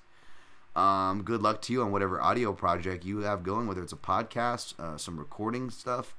Um, someone got Keurig Brewer Cleanse Kit for maintenance, includes descaling solution. Uh, brewer, that's uh, those Keurig machines, those little drinking things. Cool, thank you for that. Somebody got some One Audio wired headphones over the ear for noise isolation. I'm guessing that's the person that bought the audio interface. So again, good luck on whatever you're putting together, because you also looks like you bought a Flamma F V zero one vocal effects processor pitch correction voice pedal. Intense. Somebody got PlayStation DualSense wireless controller midnight black. That sounds like a sweet color. I bet you that looks really cool. Hopefully you enjoyed it, regardless if you did or not. Thank you for thinking of me and clicking through the link on that one. Um, somebody bought an eye... Blazon Aries case for... I'm like afraid to get like Rain Lamina at everything I read right now. Dan, Rain Lamina did not put together this list. Um, Aries case for iPhone thirteen Pro Max. Uh, that's what I have. six point seven inches. I, I think that's what I have. But you know, us guys, we're not really uh we're not really accurate measuring uh measuring in that neighborhood. Uh, Geeka Mini P C. Uh, Mini I T eight Intel. I don't know what the hell that is, but that was pricey. So thank you for clicking through. Whoever bought that, um, also very pricey. Whoever bought the P S five console, thank you very much. Um, some of these winnings I've been doing untracked. I'm like, man, I can buy myself a P S five console, but uh, I was tempted to, but I actually reinvested into uh, you know, work in this podcast, and uh, old Dan Tom uh, may or may not be getting a new uh, new computer. So, um, we'll see. We'll see if we get to the PlayStation five. Hopefully, you enjoy it though. Let me know what games you're getting. Uh, well, maybe one of the games is right here, Dan. Mortal Kombat Premium Edition PlayStation five. That wasn't cheap. Thank you for buying that. Hopefully the fatalities are cool. K E W L. Uh, wireless keyboard and mouse. fifteen backlit, uh, fifteen backlit effects. Rechargeable. Thank you for buying that. Ah, the Dark Side of the Moon fiftieth Anniversary Remaster. Alrighty. Hopefully you got some... Uh, you know, some uh, adult uh, ingestibles to maybe uh, make the experience, enhance your experience there. Sounds like someone else who uh, rocks up my alley. Thank you for thinking of me there again. mixed martial analyst dot com, my website. If you want to support this here program, just go to mixed martial analyst dot com, click on the On It or Amazon banner, more particularly if you want your products read off. And if you just want to support the show straight up and send me a nice message, there is a secure PayPal link as well for this free program that will remain a free program. Of course, at Dan Tom M M A, as you see in the little name tag here, where you can find me on all social platforms in my Linktree. Also, a secure PayPal link. All right, let's get to the breakdowns, folks. Uh, Chronic Combat Conversations. Pre- appreciate the P Y N crew. Um, I love it, man. I, I, I went and watched your guys' sh- uh, show, as I try to do for my desserts, and seeing all you guys it, it populate the, the chats of my friend shows makes me so happy. They're good people. They deserve it. And I just love seeing good people um, interact with good people, because we need more of that. I, I, I don't know about you guys. I forget that there's like actually good people in the space. You tend to forget that in M M A after too much time here. Uh, I got most of my friends to use your click-through link as well, Ghost Phantom says. So I hope they bought cool and funny stuff. Um, thank you. Thank you very much. Appreciate that. Rios is in Truesdale. Hey, that iPhone iBlasian case was me. Thank you, Rios is in Truesdale. I appreciate that. Um, hopefully, hopefully uh, you dig it, and uh, it is serving you well. All right, one fifteen U F C Vegas eighty-two, U F C Fight Night, Alan versus Krieg, U F C Fight Night two thirty-two. Uh, of course, all the names. It is at the Apex. Uh, headlined, yes, of course, by Brendan Allen, minus four twenty-five. Paul Krieg, the comeback, plus three thirty. Um, Brendan Allen almost doubling in price here. You know, you know, uh, especially if he if he gets to five to one, which I don't think he should or would. Surprised he's gotten this high, to be honest. But yeah, he opened at minus two seventy-five. So now going off at minus four seventy-five, all the way up to minus four fifty, depending on where you look. Um, again, that's crazy. Um, you know. Uh, reductive analysis should tell you that it's Dogger Pass territory. Um, my halfway through the fight tape analysis was like, I'm going to go not just overs, but I think I might even bet decisions. Goes to decision and then Allen by decision. Like, I feel like Paul Krieg is going to be like Jack Hermanson in either Marvin Vettori or the Sean Strickland fights. Like, I think we're getting one of those two fights. Those just, again, we're getting middleweights who come from a grappling base. Who uh, they come from grappling bases. Strickland did was a jiu-jitsu guy, more of a grappler. Uh, Vettori, brown belt, Cobrinha, underrated wrestling, but you know loves to strike. Hermanson, right, grappler, then kind of just fell in love with his jab, and in those fights, that weird love triangle of sorts, right? You just had like long decisions, like unless it's like you know Derek Brunson and or Derek Brunson against a guy who um, falls apart. Or prone to fall apart faster than him, and like and Edmund Shabazian, right? Like those, we've seen a bunch of we we've gotten a big sample size of middleweight five rounders in the Apex, and um, again, not to be too reductive because it's like, oh well, of course all fights can go one of two ways. They either go finish, they go the distance, Dan. It's like, well, what I'm saying is a lot of these ones with the grappling based guys, where it's like, what what are we doing here? What do these guys look like in five rounds? Why do I even care? I don't know. I get those vibes that like we could just get a really weird fight. Now, I still think we're going to get a really weird fight actually after Foley running the comb. However, I took the gas off of my thoughts about going to the decision, but I still feel good about the over, which is weird, man, which is weird, man. I've got my dog shots and Bellator. I've got some more dog shots coming your way, guys. Don't worry. Old classic Dan Tom's not going to let you down, but I am tempting fate with the totals again. I've never liked totals ever.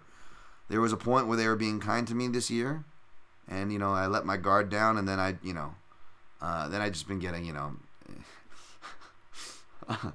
um, you know, analistly R-worded, you know, the jail man special, the American History X shower. We get it, man. Uh, sorry again. I uh, I could have not have told you guys about you know my week off from some of these untracked, but you guys know me, even when it's painful. Whether it's the amount, you know, uh, like laying a hammer for the the uh, the, the jailman uh, Lewis under, or just the stupidity. Wasn't even a big amount. I don't even know if I even really played it. It was more of a pick. Just the stupidity of the, you know, picking the, the Justin Willis over Curtis Blades. I will come clean with you guys. That's one thing you know. All right? For any victory lapping you could accuse me of, which is very little, I definitely come tenfold the other way. I keep that same energy on myself. Um, but, yeah, I'm going total here. You know, I feel like, especially over... They're going to give you such playable chalk. Open minus one oh five. The highest I'm seeing is minus one twenty-five. I got it for minus one twenty. I went two units on that because they only have to survive for one point five rounds. And I know round two is the hot round for both of them. Um, primarily Allen. Allen gets finished or finishes a lot in round two. That is the traditionally the hot round for Brendan Allen. That being said, Brendan and Brendan, as well as round one, right? That being said, Brendan Allen has not really been fighting five round or scheduled for five round fights, right?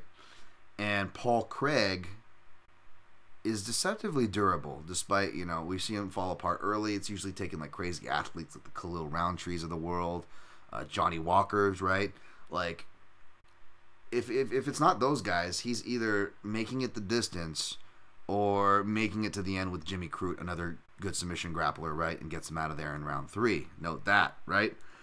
And conversely, with Allen, even though they're much different style of fighters, um, you can give, you know, maybe Paul Craig uh, a couple small points ahead in the column for submission grappling where, you know, when you want to talk about sweeps or wrestling um, and those kind of scrambles that involve wrestling scrambles or, or reversals, you're going to give, uh, or you should be giving Brendan Allen a couple more points in that direction, right?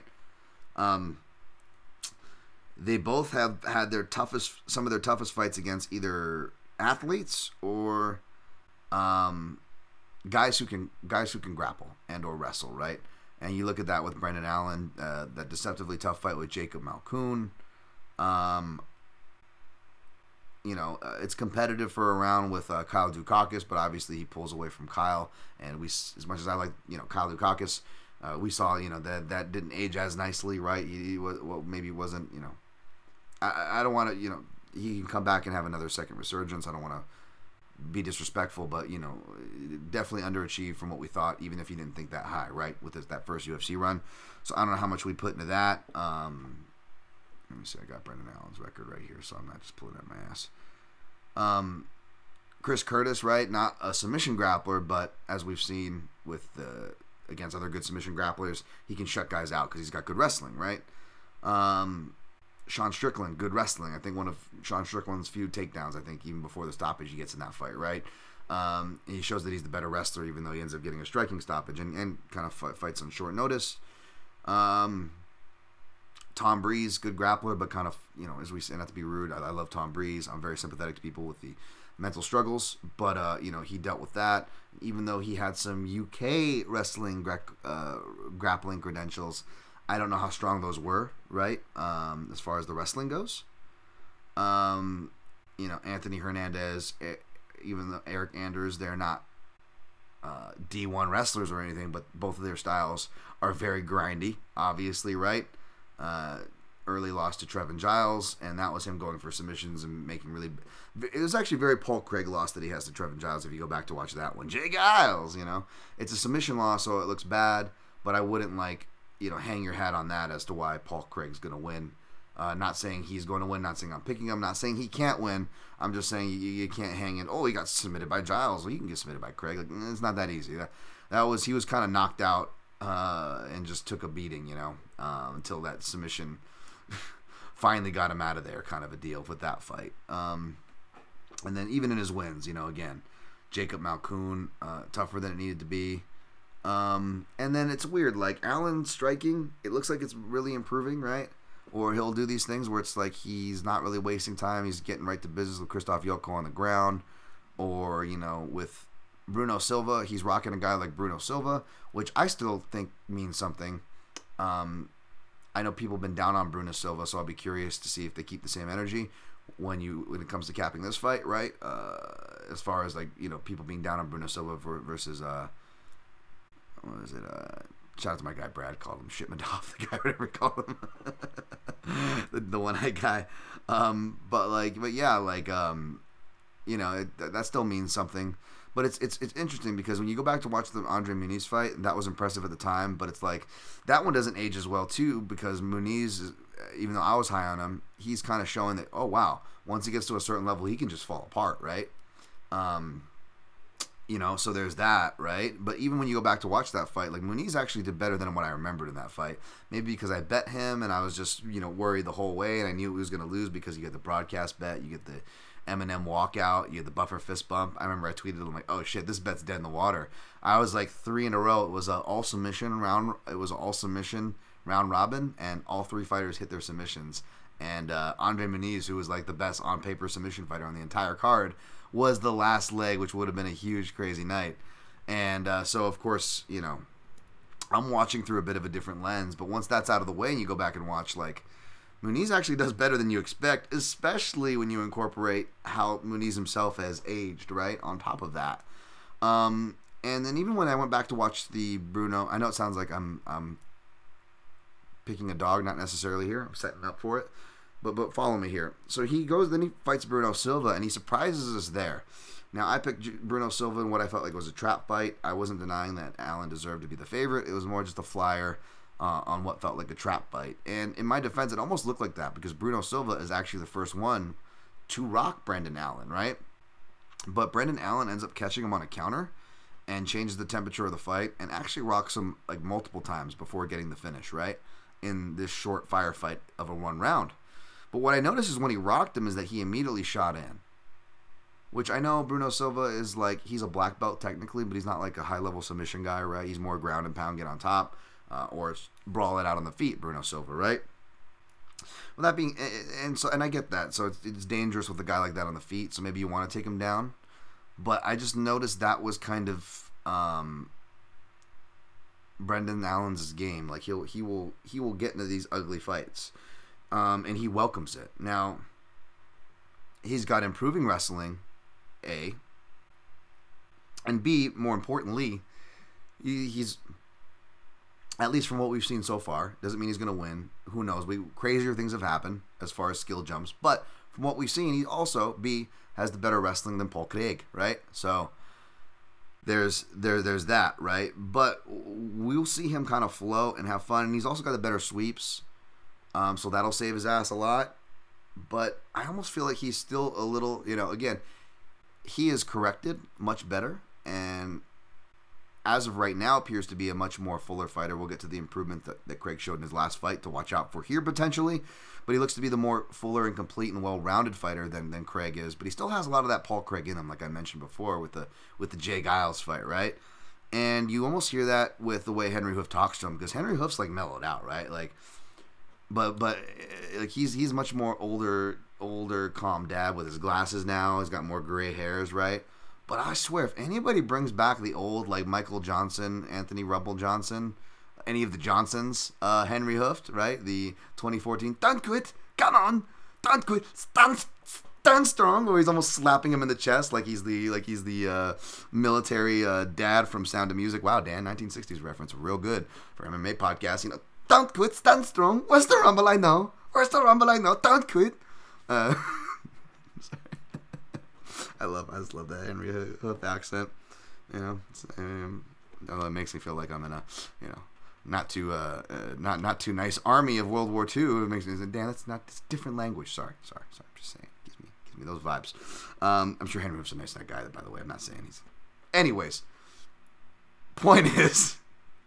Brendan Allen brings that Henry Hoof out because something I noticed, and which is why I, even though I still think it's going over and I put two units on the over, on why I think we're still in for a weird fight that is going to find a finish one way or the other, um, and why I, I, I kind of gave up hope and, and on the Brendan Allen by decision. Um, it's not so much that, again, there's a lot of question marks on both sides slash the fight itself, when we get into championship rounds, because these these are not where these guys have traditionally been or have ever been, I believe, unless it's been on their regionals. Yeah, uh, Brendan Allen has, but he lost that he lost both those fights uh, to Eric Anders and, and Hernandez, uh, the ones I mentioned earlier. Um, so there's that, right? Maybe maybe his cardio does fall apart, right? We don't know that. Paul Craig, it's like you could say that, right? Because he, but at the same time, Paul Craig again, much more durable and much better stamina than he gets credit for. Um, that was a really tough fight early in his career against, uh, you know, tra- traveling Australia, so on and so forth, against Jimmy Crute. While Jimmy Crute was kind of firing before he kind of got brought brought down to earth a bit, you know, and kind of has not been the same since Crute. Um, and conversely, we've seen him pull, you know, victories at the end of third rounds with Kennedy and Nchukwu, and most notably, and most last secondly, Magomed Ankalaev, Dagestani Stipe, right? And those were fights where he was getting uh, tooled up on as well. So, Craig, there's no reason why we don't think Craig can't win in round three again, or even in like a round four, so to speak, right? Um, again, once we get to that those rounds, it's who's in the better shape is one intangible, but also just the weirdness that I can't put my finger on, that I feel like, again, back to these middleweights that just match up together weird, and why are they matched up together? We're throwing them in a main event, okay, you know? And Allen feels like he's on his way up. He is the better wrestler. He is the better striker. So I'm going to pick Allen. But Paul Krieg has also, you know, uh, improved his striking. We didn't really get to see it, obviously, in the Johnny Walker fight. We didn't get to see much in that fight. Um, we got to see it much more, though, in that Andre Muniz fight, you know? And um, you saw glimpses of it even in the Volkan. It, Özdemir. I love John Gooden, but he's like, Özdemir, Öz, Volkan, Özdemir. It's like he just like strains himself. I'm like, what do you, John, you have such a beautiful voice, a beautiful English accent. What are we doing on the, like, Özdemir? I know, he actually spends, ta- spends time in that part of the world and uh, picks up their language. So uh, I'm, I'm obviously just, just busting John Gooden's chops. He's the man. Uh, but yeah, uh, even in that Özdemir fight, uh, you, you saw him like actually winning the striking, and then back to Brendan Allen, where these guys are con- kind of similar. Like, they almost will shoot themselves in the foot. Uh, Allen still won his fight, but again, similar thing. They're winning the striking. They almost don't even realize they're winning the striking, and then they're going for takedowns. Whereas, like, conversely, against guys like uh, Puna, maybe because it was the wrestling he was scared off of, but, like, guys like Puna, not only does he not wrestle as much as you think he might want to, right? Because once he gets to the ground, you think maybe that's where he have he at least at that time especially had his biggest on paper advantage. No, he does like a, a, a disciplined, simple but effective striking clinic of just going body work, right?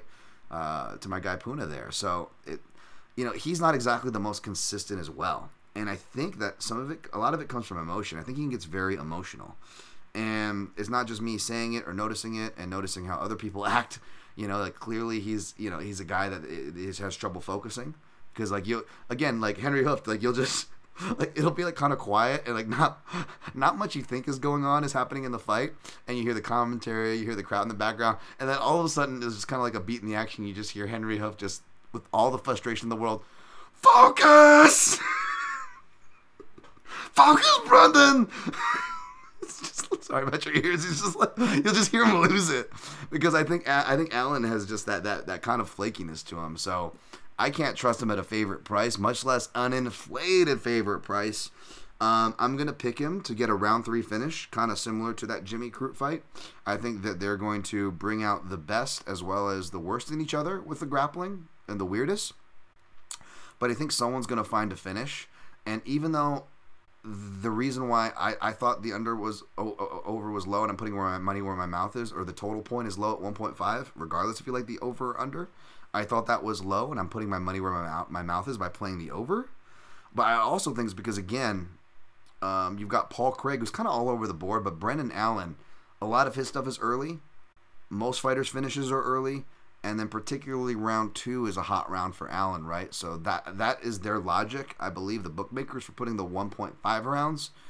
But again, knowing what they know about each other, the dangerous, the weirdness, the potential unknowns or even knowns about their self and their own cardio, right? I have to imagine that the fact that they're not used, these things are in play and they're not used to it, that even just having the most smallest modicum of responsibility would tell you, let's feel it out this round, right? And stylistically, it would also tell you that by just having whether it's two wrestlers, two B J J guys, whatever the case is, and these guys are very similar in a lot of ways, right? A lot of times those guys end up having weird fights and striking it on the feet. Again, back to that middleweight example with uh, Vettori, Hermanson, Strickland, right? So, yeah, I think that because of that, instead of the hot rounds being rounds one and two like they typically are, I believe that the hot rounds, again, it doesn't mean I'm going to be right, folks, right? But this is, shout out to Liam Fight's picks for submission reads, right? Shout out to C J Safdie for the parlays. I'm the round guy. Hot rounds, hot rounds, get your hot rounds here. Hot rounds here. Um, and, uh, you know, you don't have to hit it at the highest percentage to profit of being that, that much of a player. But whether I hit or not, I'm usually not too crazy with the analysis, right? I'm not too crazy off, right? In my defense here, right?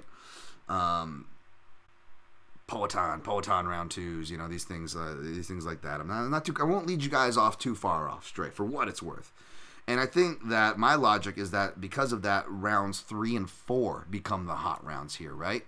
Round three is already a kind of a weird Paul Craig round as is, and I'm picking Brandon Allen to win in that round. Um, and if it's as weird and as intense, or you know, or whatever, uh, you know, the, the small cage, uh, even if it's a weird slow-paced fight, I again, at least I would at that point have cashed the over, and that's all I need is is the over to happen. Um, for me to profit, walk away from profit. That's all I need. I, I just need this to go one point five rounds at minus one twenty for two units, because what I did do was what I took um, just under a unit. Uh, what is it? seventy, uh, about three quarters, just, just over three quarters of a unit, and, and I split it on rounds for both guys, okay? So what I did was I played Allen in round three for a Scottie Pippen, plus eight hundred. That's the lowest number. That's my official pick. Uh, that's the most likely of all the rounds, both odds-wise and according to my analysis. So I went point three three, a Scottie Pippen for that, right? Um, and I believe it's like eight, plus eight hundred. I believe that's point two six seven units you get back. So you minus the money that I'm doling out for these other round props, assuming we got there. The over already cashed for us, right? Um, that collects us uh, an extra two units at minimum if one of these hit. The next one up is Allen round four plus sixteen hundred, and I put a point one seven U. That's the number for the rest of these, point one seven U. Um, I forget what that gives, uh, but uh, essentially you're getting at least the same back.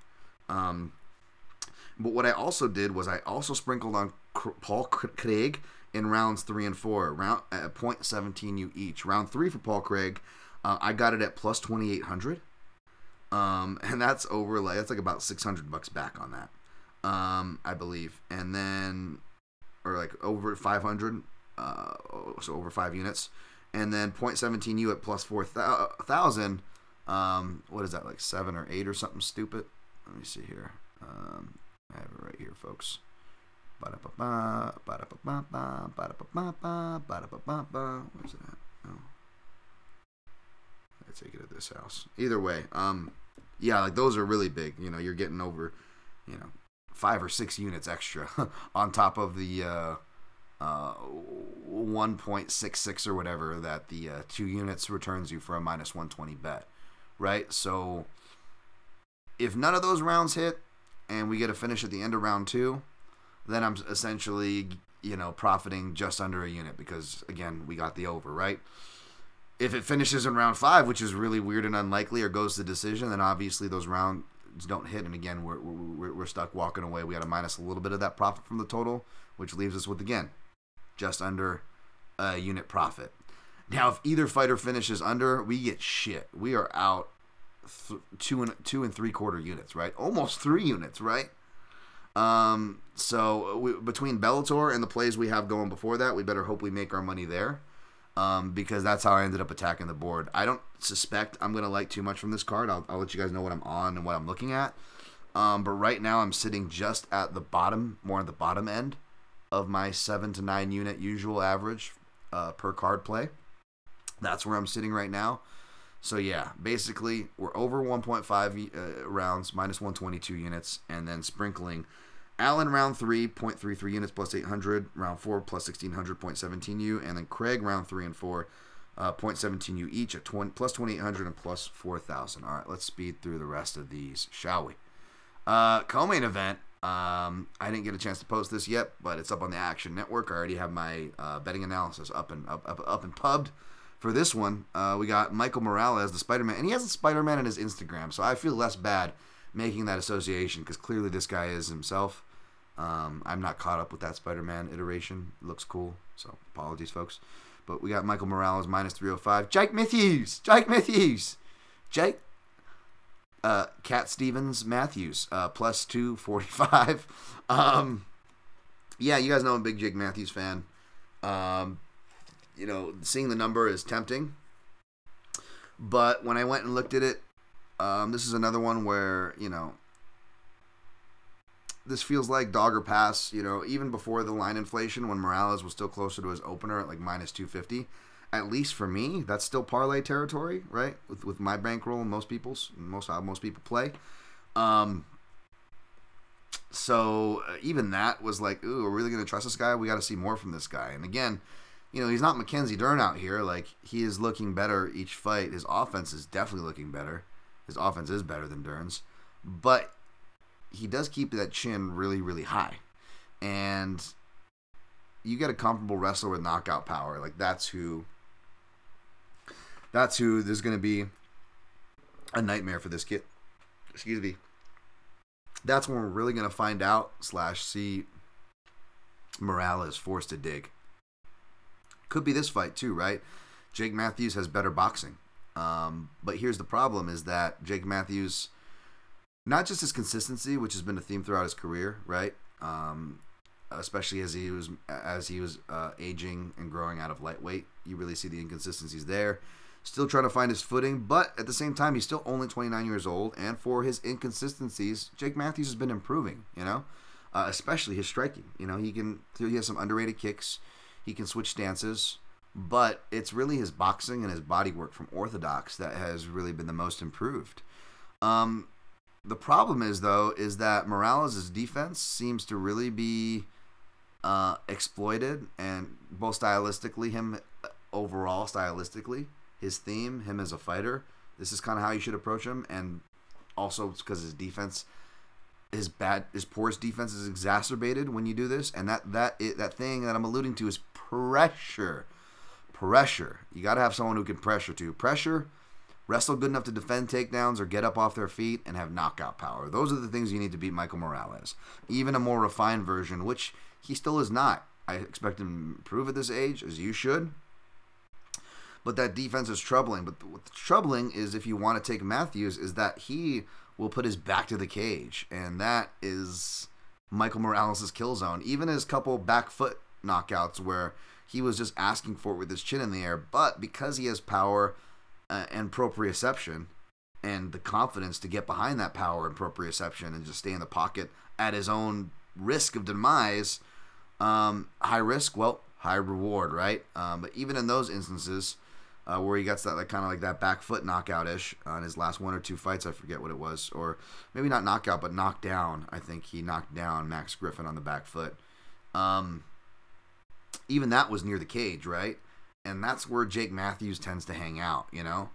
And um, I don't like that, you know? Uh, Jake Matthews is good when he pressures guys at the cage. That's where he got, uh, that's where he got, you know, uh, Filiho. Andre Filiho, right? That, that my, my round two Matthews, that was a big score for your boy here.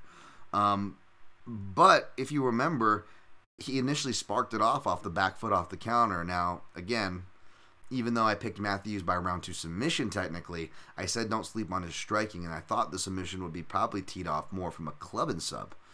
Um, and you saw why. He's able to clip Filiho, who doesn't have a great chin, like I've been saying, right? It's been proven since that fight. Um... You know, but that was off the back foot. I don't know if...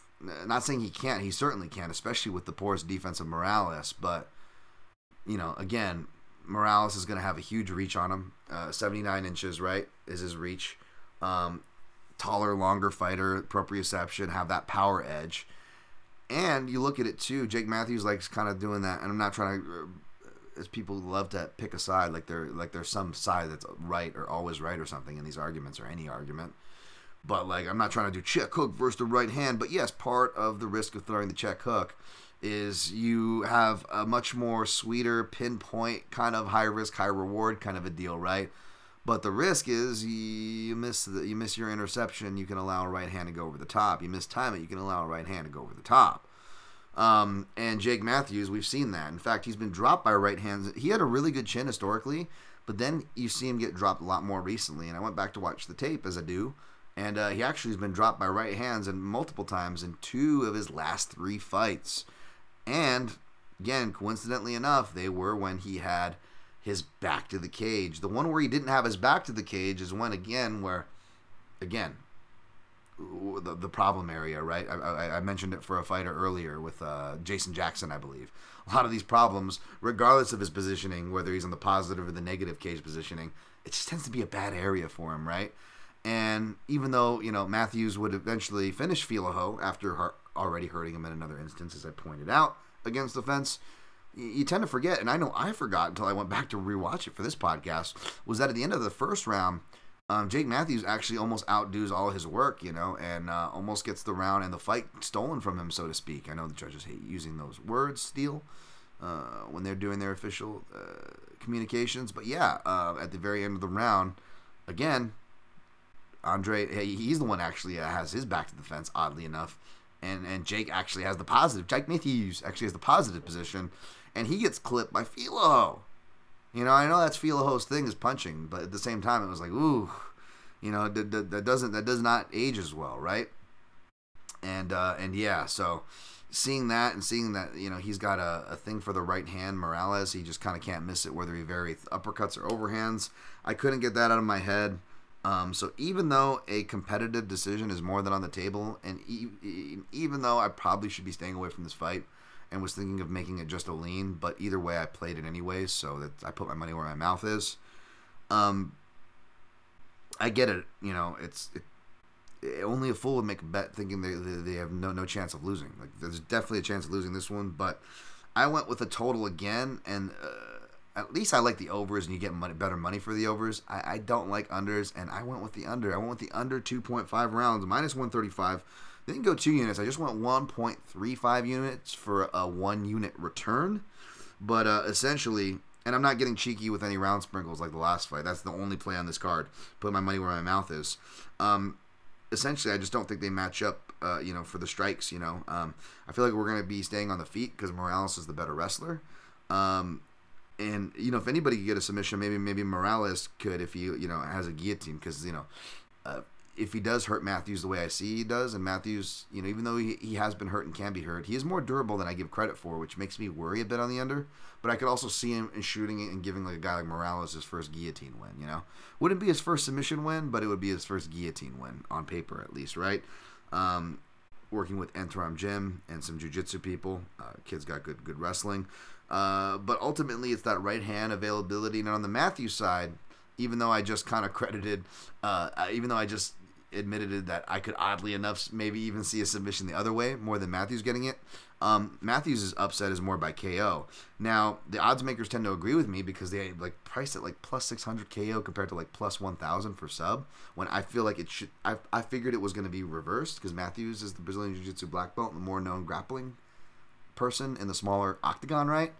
Um, but that being said, I I agree with them. I was just hoping to get more of a contrarian thing than I definitely would have sprinkled if you had like plus one thousand Matthews by K O.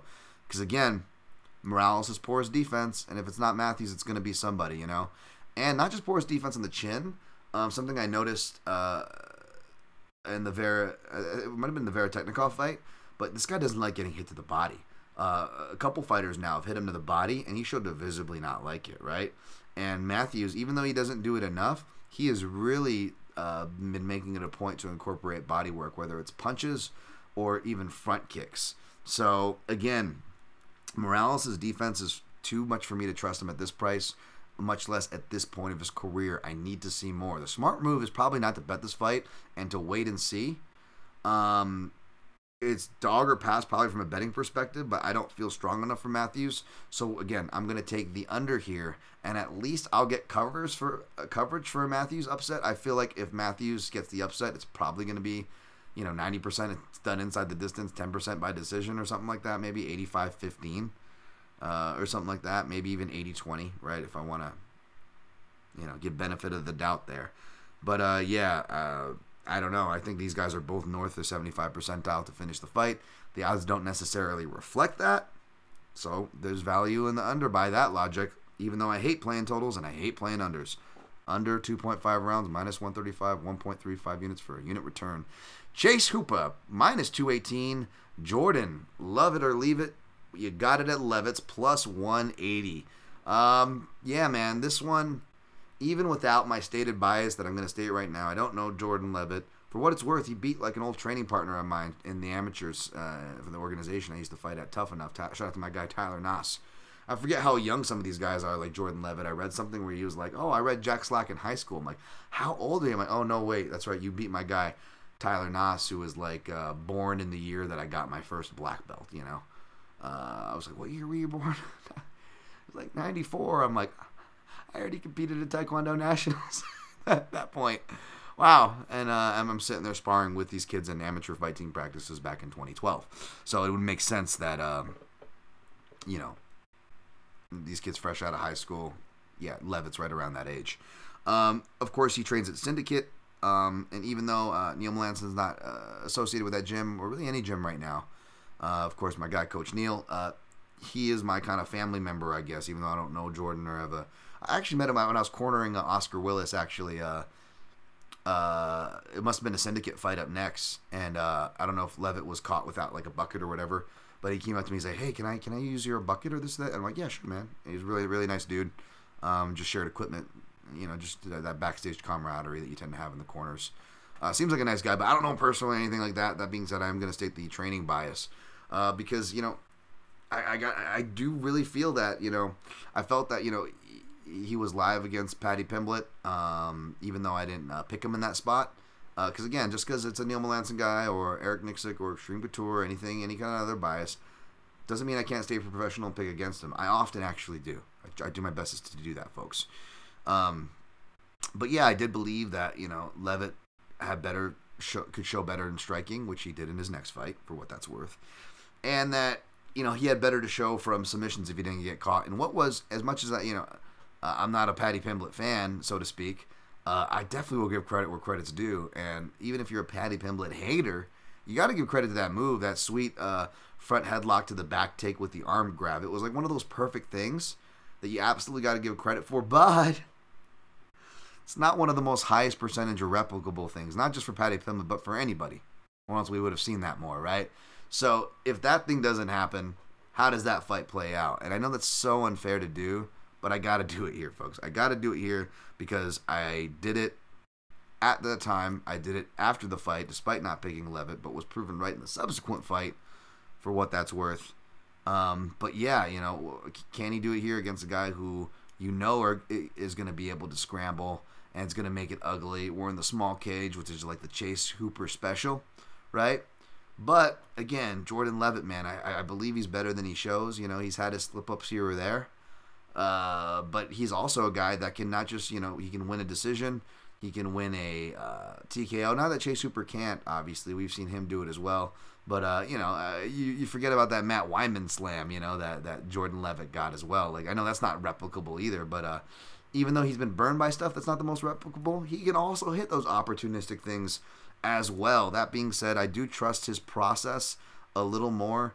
Um, I will admit, there is one fight that I did not get to watch before this, of this, uh, which was uh, Hooper's last fight, and he did show improvements there. You know, it's in twenty twenty-three as opposed to his fight before then in twenty twenty-two, so I am definitely expecting a better Chase Hooper here. Uh, but again, throwing my bias outside, I don't even disagree so much that Chase is favored. I'm, again, I'm not sitting here and saying, the wrong guy is favored, this is crazy. Like, no. What I am saying is, though, is no matter who you think is favored, I will say that I don't think it should be this wide. This is even wider than the previous example that I used it for, right? This is north of a two to one spread, depending on where you look at for Mister Chase Hooper there. He's up at like minus two thirty-five at some spots, right? Um, and I know it's not too much far above the opener, but again, whether it's opened that way or public money, uh, you know, not that I advocate disrespecting people. I'm friends with a lot of the public bettors. I'm friends with people who make these lines, folks. I'm friends with statisticians. But that doesn't mean I don't shit on stats when it's appropriate. That doesn't mean I don't call it out and put my money where my mouth is when I disagree with an opener or where a line is set. And that sure as shit, you guys know this for a fact, doesn't mean I'm going to be scared to fade the public, because I love fading the public. Love it. Keep fading old people, fuckers, while this old guy cashes. I'm um, sorry, I know I, I can't talk shit. I'm still in the I'm still I'm still in the red here, folks. Uh, I'm still in the red. I'm in striking distance though. In fact, if we you know, even though I'm not going to complain, we had a, a great night. You know, Um, I didn't lose any one thousand dollars swings, even though I didn't technically win any one thousand dollars swings, even though, again, I profited more than that. But I'm talking about single bet swings here, folks. We'll say we still do. I'm not. I'm, I'm not. I'm not. I'm not content. I, we still got. I have not forgotten about. Um, I'll own the bad bets, but I have not forgotten about the bad beats. Um, and and there is, you know, this variance thing y'all speak of. There's still a lot of old old old, old Danny Boy's way here. So um. So yeah, I uh, I'm sorry, I'm, I'm going off on a thing here, but yeah, I don't, I don't know, I don't know where I'm going with this, but basically, yeah, I'm gonna I'm gonna pick Leavitt here. I don't think you could justify the line being that wide. Again, I'm not I'm not. That's what I'm back to earth on. Yeah, I'm not afraid of, you know, the line or the the, the public money, so to speak. Um, but uh, if I can get uh Leavitt, I'm, I'm seeing him at plus one eighty right now. I'm a little greedy, and part of me wants to hold out for like a plus one eighty-five. I don't know if we're gonna get it. I may pull the trigger on plus one eighty. At least that is a nickel of uh of extra than what he opened at plus one seventy-five, which I still think is a, is kind of a stupid line. Even if he loses, this, this should be closer to a pick 'em, folks. So for that reason alone, uh, picking Leavitt and don't need to justify it. But again, I will come clean on the bias with Neil Melanson, but we'll mention that because Jordan Leavitt's a really good grappler, folks. He's got a really good grappling coach. He's really taking this one to heart. And, um, you know, he said, what did he say? You'll pay for your insolence. I love that. And, you know, maybe there's also some weird juju. You know, I got uh, my, my mom came to visit to help uh, my dog Ben with his surgery. He's he's doing okay. The cancers were non-tumor, uh, can, can, cancer, the tumors were non-cancerous, and he's actually healing really good despite having a giant fucking lump and, you know, some holes and broken teeth and stuff. He's doing great. But my aunt sent sent something with my mom to give to Ben, and it, it is uh it's the monkey king, monkey monkey monkey monkey time. All right, monkey king time, baby. All right, you got it. We're going with Jordan Leavitt. um I didn't officially pull the trigger. I probably will by the end of this podcast because I'll probably end up getting scared Um, to to for the line to go back the other way. Um, but yeah, uh, none in the books, but you can expect a Leavitt play. Probably just kicking for coverage on the money line there. All right. Uh, next fight, uh, we got Peyton uh, Talbot. Um, man, I gotta be going through my contender series, grading the winners. Like, I swear, especially for these Apex cards and just the way the U F C is with their roster now, like, before I'd have my tabs of like, oh, I did an in-depth breakdown on this guy. Okay, well, my in-depth breakdown, as you guys know, I have like notes, stats, written stuff galore. So I pull those up for reference points. Hopefully you do the same. And I always say to do the same for these contender series fighters, but since they populate the majority of the cards, it feels like everything's a grading the winners thing. Peyton Talbot, out of range, minus eight hundred. Nick Aguirre, uh, plus five fifty. Obviously, I'm probably going to be picking Talbot, uh, Talbot here, but M M A, too volatile, not proven enough. Um, I'll give more information on my quick picks. You can see more of my thoughts on Talbot by going to read Grading the Winners, which I still have yet to do in this fight. Obviously, I'm not in a rush to break this one down or throw my money at a minus eight hundred debutante um, against a guy who you could argue is due. But uh, I do remember uh, that, that, that definitely Peyton had, had that kind of the it factor, right? So he's going to get that line, whether it's justified or not. So we'll see. Maybe we can get some sweet fade material from it. Who knows? Um... Let's see here. We got uh, Amanda Hebas, uh, minus two thirty-eight. Luana Pinheiro, plus one ninety-five. I haven't looked at this one yet. Uh, I'm going to lean toward the favorite, but W M M A over a two to one favorite, you know I don't like that. So even if I do pick it, I doubt you'll see me having a, a Hebas play. Um, we'll see. Maybe uh, maybe I end up on Pinheiro when you go and see me on Fight Day at Dan Tom M M A, where I post all my picks and plays. Of course, M M A Junkie dot com on Fight Day for my quick picks and prognostications. You'll tune in tomorrow.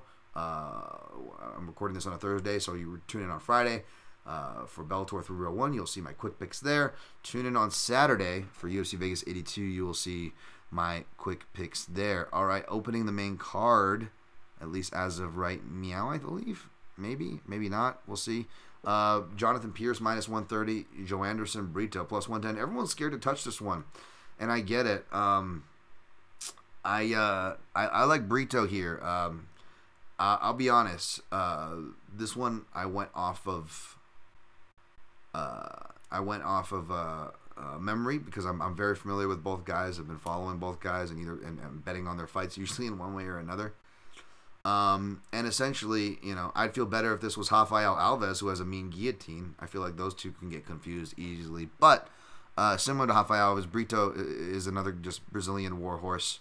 Um, gets disrespected, you know, uh, by the odds maker, so to speak. Typical one of those dudes. Uh, will fight for your money. So I don't feel bad. It's not the it's not the sexiest plus number, right? Um, Jonathan Pierce is a guy who is another guy like Chase Hooper, uh, a grapply chain grappler. Or a grindy chain grappler. He love the small cage is his shit. That is his home court advantage. I am well aware of that, which is probably why he is slightly favored. But I still don't feel like Jonathan Pierce is all that trustworthy. And um, you know, uh, his wins. A lot of his wins were against you know bantamweights on short notice when he's a guy who's who's a giant featherweight coming down from lightweight. You know, I know the Kai Kamaka one looks impressive, but that you know Kai again, Kai's a bantamweight fighting was fighting on short notice. Took that fight on very short notice, I believe. Um, C-Rod, you know, is, a, is is is kind of an underrated guy, right? As we've seen, but again, he's underrated bantamweight, and he's kind of small for a bantamweight at that, right?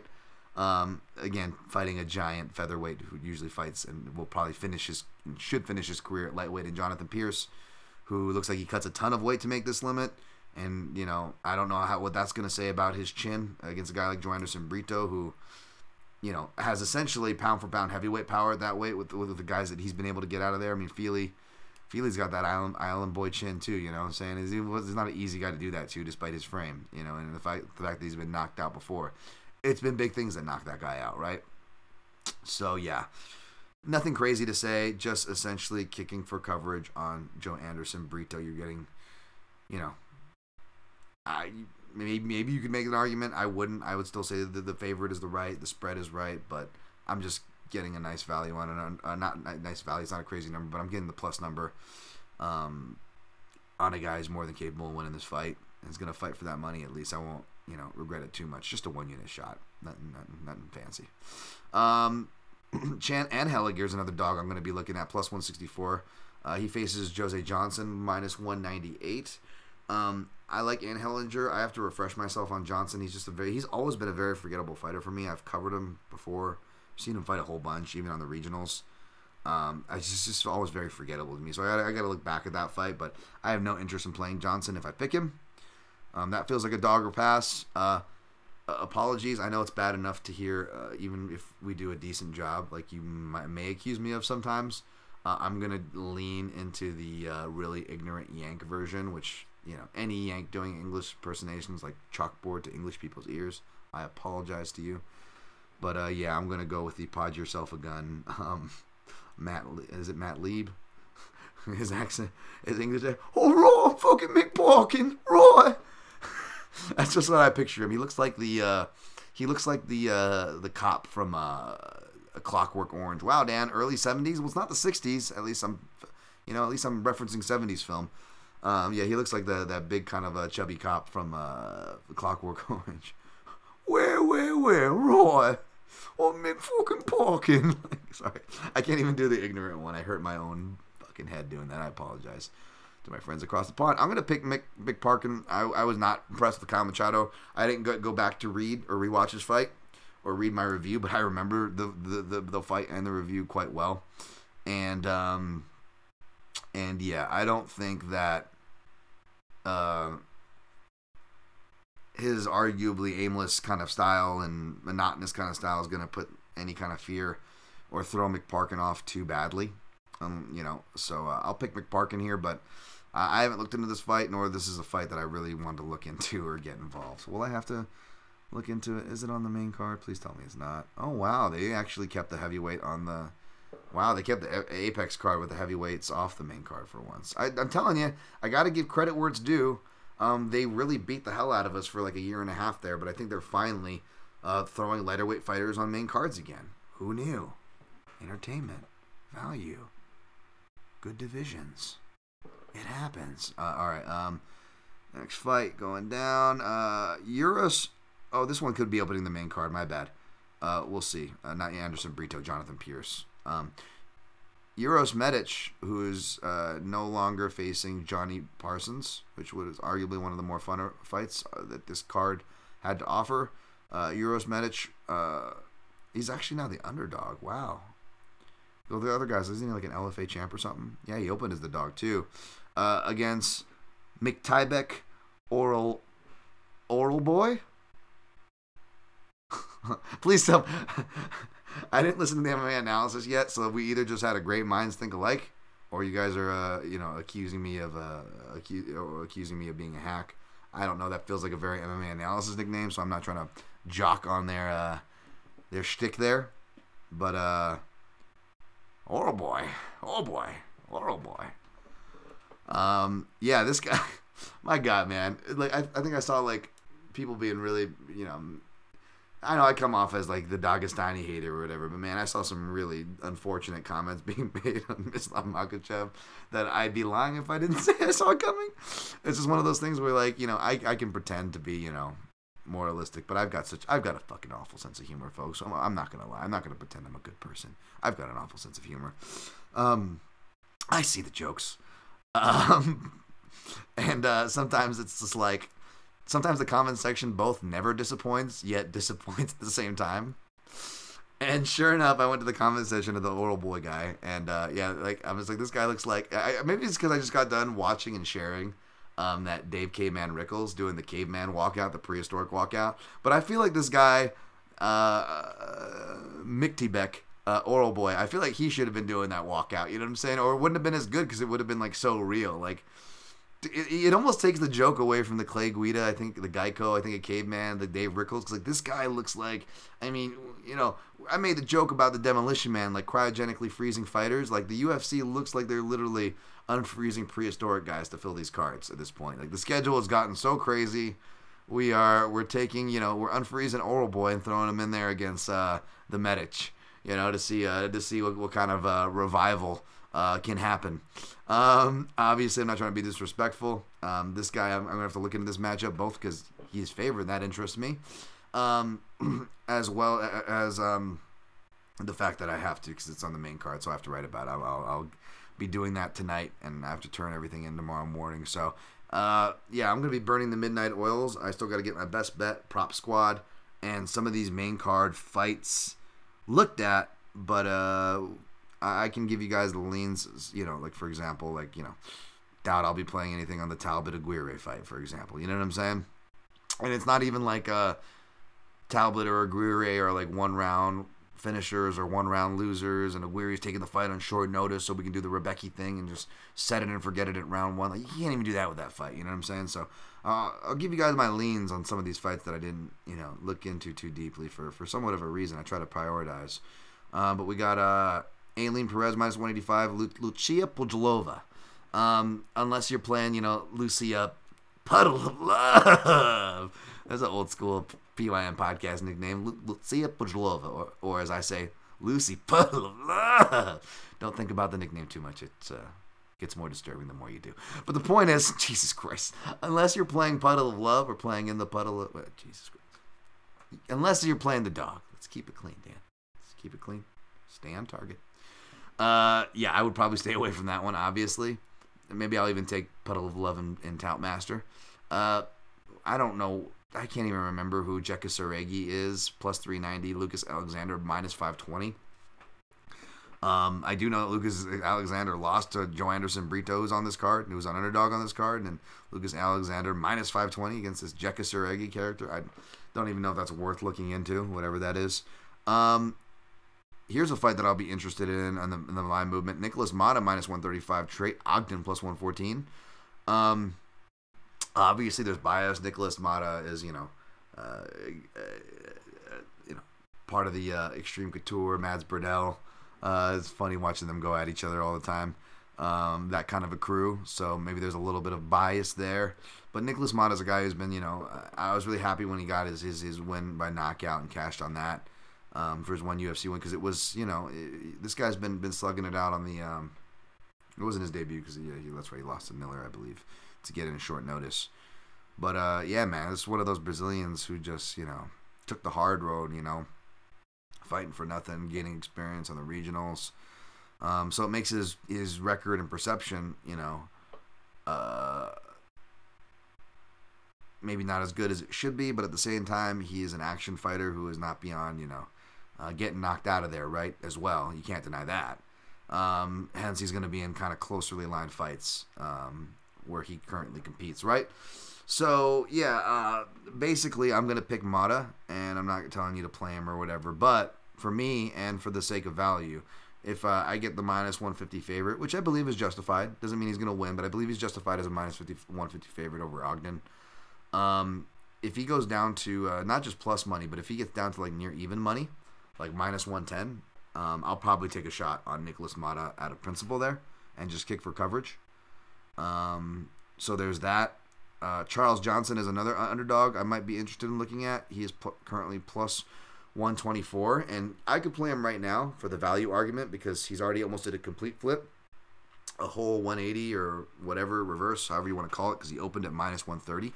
He's almost exactly mirrored opposite of that at plus money. So that alone, that being said, uh, I do remember that I did like what I saw from Rafael Estevam, so I'm going to rewatch a bit of him, reread what I wrote about him, and go from there. I got a good feel on Charles Johnson. Uh, he's a guy I've, I've I've had tabs on and, and I've had plays and research for that reason, well, because of. So it's more the Estevan side. I want to refresh myself to see if this line movement is justified, or we just perhaps got another justified dog shot, right? So I still have room on my docket to add one or maybe two more plays to this card. Um, and then I think Christian Leroy Dunklin versus Dennis Tillman is no longer on the card. So, all right, how did we do on time? two oh nine. Jesus, what a long fucking show. We had a long ways to go. Sorry, folks. Uh, I'm going to try to clean up the chat real quick, and then we'll recap uh, picks and plays for both Bellator and U F C. Um, ba-da-ba-bum, ba-da-ba-bum. Dun-dun-dun-dun-dun-dun. Uh, Ghost, hey, both Craig and Allen uh, fought Muniz, who is a southpaw. They both used rear kicks effectively, but probably negligible, negligible in our analysis, both orthodox. Yep, that's right. And they both also have sneaky uh, switch kicks, so I wonder if they'll both try to get the jump on the other guy, uh, since they both could be expecting the right side kick. And they do the open side, since it's a um, same stance, orthodox versus orthodox. James Kendrick, I asked Drake and Alex Behunin on the Sound and Pound podcast, but do you like Paul Craig's style of uh, getting beat up and then winning by sub, or Paul Craig just getting beat up? Um... Obviously, I love his style of getting beat up and winning by sub, but I will say, Paul Craig's got underrated ground and pound, man. If he gets on top on this fight, like, watch out. He could either win outright or just change the course of the fight to where he wins later on in the fight. Um, uh, James Kendrick, can we get a Jake Matthews accent while you say Jimmy Crute for our friend? Jimmy fucking Crute. Jake Matthews. Jimmy fucking Crute. Uh... Rhea Susan Truesdale, when Jake Matthews fought Andre Filiho, appreciate using the proper name, uh, was that a case of Filiho? Thank you for using it again. Was that a case of Filiho taking the fight on short notice, or a testament to Jake's skill? I don't believe Filiho took that fight on short notice, uh, even though he was taking a lot of fight fights on short notice on that time, and to his own testament, preferred to. Um, but I don't have a solid answer off the top of my head. Uh, Jimmy Kudo, you talked about Matthews' front kick to the body. Would it be better for him to jab to the body in this situation to stop the takedown and doesn't give up a leg? Yeah, abs- yeah, absolutely. Yeah, that's a great point there. Uh, a, a body jab wouldn't be bad, especially, you know, going off his jabs and uh, hooks. Um, Jimmy Kudo adds, which is better in your opinion for orthodox versus orthodox matchup, jab to the body or uh, front kick to the body? Oh, easy, jab to the body. Um, I've been doing a lot of body jabs too, especially with Poatan, uh, just watching a lot of footage of him. Uh, I was, I was doing doing the uh, circling of the stepping in body jab, man. It's just beautiful. It's beautiful. It's a great shot to do from um, uh, orthodox to orthodox. And when I'm in southpaw, I'll often, if I'm doing a, a shifting step off at an angle, I'll kind of do that J- Junior Dos Santos, where you step off at an angle and change your level, shift into the uh, body jab. J D S Stipe won, I believe. Uh, I'm no Paddy Pimblett fan, but I agree with you, Dan. The Asoto to the body triangle with Levitt's arm trap was cool. And I say that as a Jordan Levitt fan. Okay, I feel less crazy there. Thank you, Ghost. Synchroing, what's your opinion on the cross-check in an open stance matchup? The move where you bring the lead hand to touch your rear elbow to block uh, a body kick. Uh, and your lead hand to touch your rear elbow. Oh, yeah. Um, those are good. Uh, I was actually practicing those and reminding myself of a detail to keep a kind of a, a hangover hand. Um, if you're talking about the uh, the cross-checking with the arms this way, Muay Thai blocks, so the kick doesn't slide up and over and go to your head, kind of as a safety cap. um, if that's what you're talking about. I know terminology can get tricky. Last two, James Kendrick, word on the street. You got some yambaggery on this card. Plus six hundred on fight to end D Q. Uh, in any open ma- stance matchup. Lou Betya reference. Shout out to Lou Betya and the Yambags. I was actually thinking about that this card. Um, I didn't see anything that jumped off the page, but I'll tell you what I was thinking before I get to Rain Laminas, which was um, I was talking to my guy Brad. I was thinking about almost, you know, there's four cards left, and with the, I was reminded that I was still thinking like it was back in the day where they were giving you plus eight thousand or eighty-four plus eighty-four hundred for draws. Draws are much more common these days, so I believe they've lowered the price in the last few years to where I believe the average roughly plus five thousand. And if you do that, divide it up by an average of twelve to thirteen fights per card. Uh, no matter what the amount, whether it's a Scottie Pippen or a point one seven U, you bet the draw on everything. You would essentially have to hit one draw within three fight cards to justify it slash secure yourself a profit. And it felt like we've had draws in like five of the last six cards because I've been cashing on a lot of pushes on my round robins. But I'm remembering that those weren't all draws. They were a lot of those were actually no contests. However, two of the last three cards Um, had at least one draw on it, or, or the last two cards in a row at least had one draw on it, and the last three cards in a row should have had at least one draw on it if you are arguably the Usman Khamzat Chimaev fight was scored correctly. And there's another fight on that same very Abu Dhabi card, two ninety-four I believe, that could have been argued as a draw. Uh, the point is we are seeing those much more, and I know we talked about the refs taking their turn being on the out wheel, right? Like being on the wheel, the boo, shame, taking their turns doing the shame walk. But what's one thing we've noticed, right? It's like, yeah, it's scary. You know, the fighter that we've seen guys like Mike Bell not give the ten eight, even though he is most known to give the ten eight, right? But whether it's Mike Bell or uh, Brian Miner, who are very well-respected judges within people who actually track these things and not just shit on judges to shit on judges. That being said, those guys, some of their most noticeable mess-ups were the fact that they didn't give a ten eight. And now I will say that is a good sign for everybody, judges, uh, as well as the intelligence of the overall M M A community in general, progressing, moving in the right direction, right? We are calling people out for not giving the ten eights, whereas the general attitude, whether it was with circles or what uh, close circles of the commissions to what their decisions kind of generate for our perceptions and expectancy biases, is that we tend to not expect as many ten eights, right? So seeing everybody move in that direction is good. Dana White, of course, threw a wrench in these things with the Blachowicz-Adesanya fight in twenty twenty-one, and it's been, again, it's been the, the, the, the it's been the uh, overcorrection, correction, overcorrection game that I often talk about. I talked about it just in this podcast with judging and reffing, how it comes up, right? And we've seen that with the overall criteria movement in spite of their ten eight uh, meeting. That being said, even though they're still not on the same board, and those criticisms are more than fair to throw at the judges um, with a lot of these things, even though, you know, people tend to go too hard, yada, yada. It's not, it doesn't mean it's coming from an unfair place. Um, I will say they have been better about giving the ten eight, and again, it's more encouraged. So I think that you need the right combination of the right kind of cards and the right kind of matchups along with this trend. Otherwise, betting draws um, is kind of like betting the Yambags, even though I'm, I'm a, more of a big fan of Lou and the Yambags for what it's worth on those bets, by the way. Uh, but they're arguably, you know, we see more draws now than we see points taken, right? You know what I'm saying? So these things are very dangerous. They're very degenerate to bet. I'm not looking down on it. I am a degenerate myself when it comes to plenty of things. Not looking down on it, not nose-upping it, not hating on anybody. I'm just saying realistically, I'm doing the math. And when you play these things for these kind of odds, and I'm sure the Yambags kind of average out similar, you're going to want to have to hit like one every three cards to make sure you're staying in a profit if you're going to, you know, blind bet these things across. And it's like, well, no, you could be selective. It's like, can you? Because here's the danger, and here's the dangerous part about being selective. And I know I'm already going along here, but this is this is important. Here's the dangerous part of being selective: is you're going to be like, okay, well then that means I'm not going to waste money on uh, fights that are, you know, probably going to end inside the distance, are favored, and have proven finishers in them. It's like, wrong. Those are the fights that are most likely to get a draw, because a draw entails that somebody got their ass kicked, right? So you're actually going to need those fight finishers, right? Also, cards in Brazil or in Texas, especially Texas, but as well as Brazil, both officiating in the scores, hometown cooking or bad judging or both. Those those are very volatile markets. They are. They are volatile markets that get that stereotype. However, those are also where you're going to see draws more often than not, right?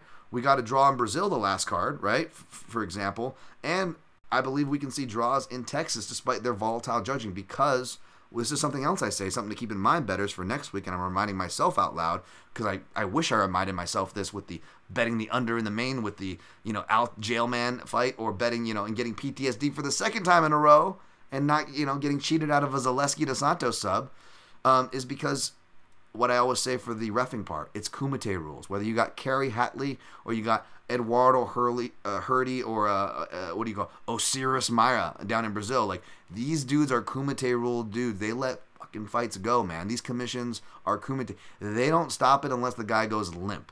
Like, you're not getting the stoppage. It's something to keep in mind when you're betting these fights, uh, right? Right? It makes it more volatile. But back to the draw. These markets are, oddly enough, they're actually better for draws. Again, we just got a draw in Brazil. We're in Texas next week. Something to keep in mind, folks, is because you almost, you, you need the violence bringers in the fight, but you also need the sole arbiter, the violence facilitators, the ref. You need someone to bring the violence, and you need someone to allow the violence to play out, right? You need those Kerry Hatley, Kumite style, like, you're still breathing, we're still fighting. You know what I'm saying? Because that's how you get the ten eight. That's how you get the ten eight score, because uh, you have to allow the ten eight round to complete. And also, the person who got the ten eight round is now probably tired because they probably should have gotten a stoppage, thought they were going to get a stoppage, and let's see if they can survive the last two rounds, and now you got your draw.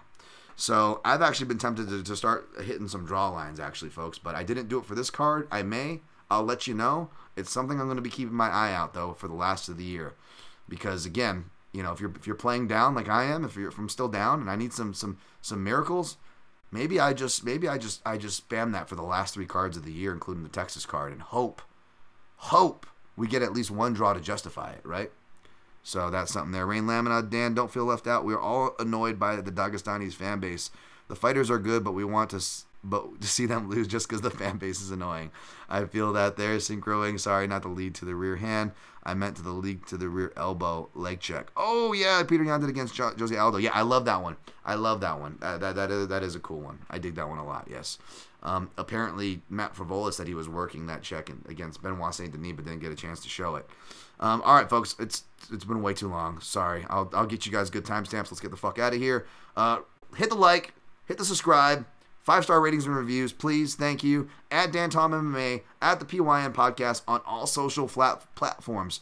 All right, Bellator three oh one. Only going to recap the main card here uh, for Bellator. I'm taking Amosov over Jackson. Taking Mix over Pettis, but it's Dog or Pass because I played Pettis. Uh, taking McKee over Outlaw. Taking Stotts over Sabatello.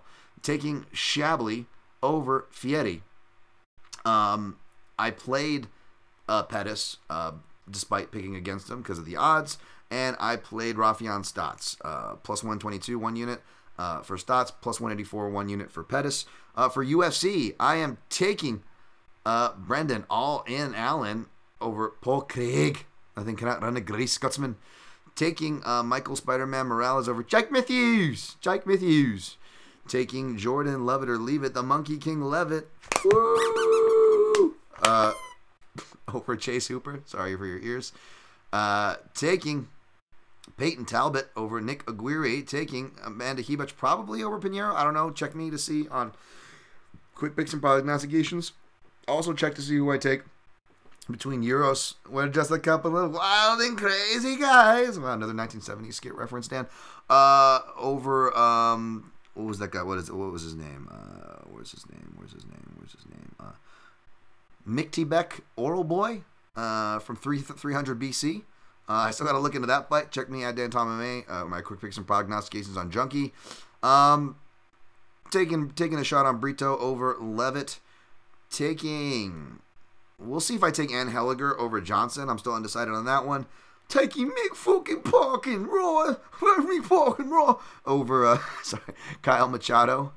Um, I'll probably take Lucy Puddle of Love, Lucia Pudlova, Lucy Puddle of Love over uh, Aline Perez, but I don't want probably anything to do with that fight. I'll probably just take Puddle of Love and Toutmaster. Probably take Lucas Alexander, but over Jekka Shiregi, but ooh, I don't want anything to do with that fight. Taking Mata over Ogden. I'll play it if I can get Mata toward even money if this line keeps trending. Give it to me, baby. Um, we'll see if I end up taking Charles Johnson over Rafael Estevam. Um, check me on quick picks and prognostications on fight day. And okay, recapping plays again. Uh, Stotts and Pettis for Bellator, one unit each at plus money. Uh, but for the U F C, uh, Brito plus one ten, one unit. Levitt, I'm going to be firing on that probably right after I get off the show at at least one eighty, if, unless I can get a better number. I'll, I'll take that instead, obviously. Uh, one unit. Um, those are my only official straight plays as of now. We'll see if, again, I get that number on Mata. We'll see if I like Johnson or Anheliger. Um, for totals are my big, big main plays. Of course, Allen and Craig is the biggest play, over one point five, minus one twenty for two units. Uh, Morales, Matthews, under two point five, minus one thirty-five, one point three five units, risking for a one-unit return. And so far, the only props and round flyers I have in play are my sprinkles uh, with Allen round three, plus eight hundred point three three U, Allen round four, four plus sixteen hundred point one seven U, as well as Craig round three, plus twenty-eight hundred, and Craig round four, plus four thousand point one seven U each. Of course, round three and four are the hot rounds. Get your hot rounds here for that fight. Hopefully we take home some nice bonuses, but we just need to cash that over to be home three on that one. Uh, and that is all I got so far. You know, I'll probably be taking looking at Brito round one for a round robin, um, maybe an Allen round pop for a round robin if I need something.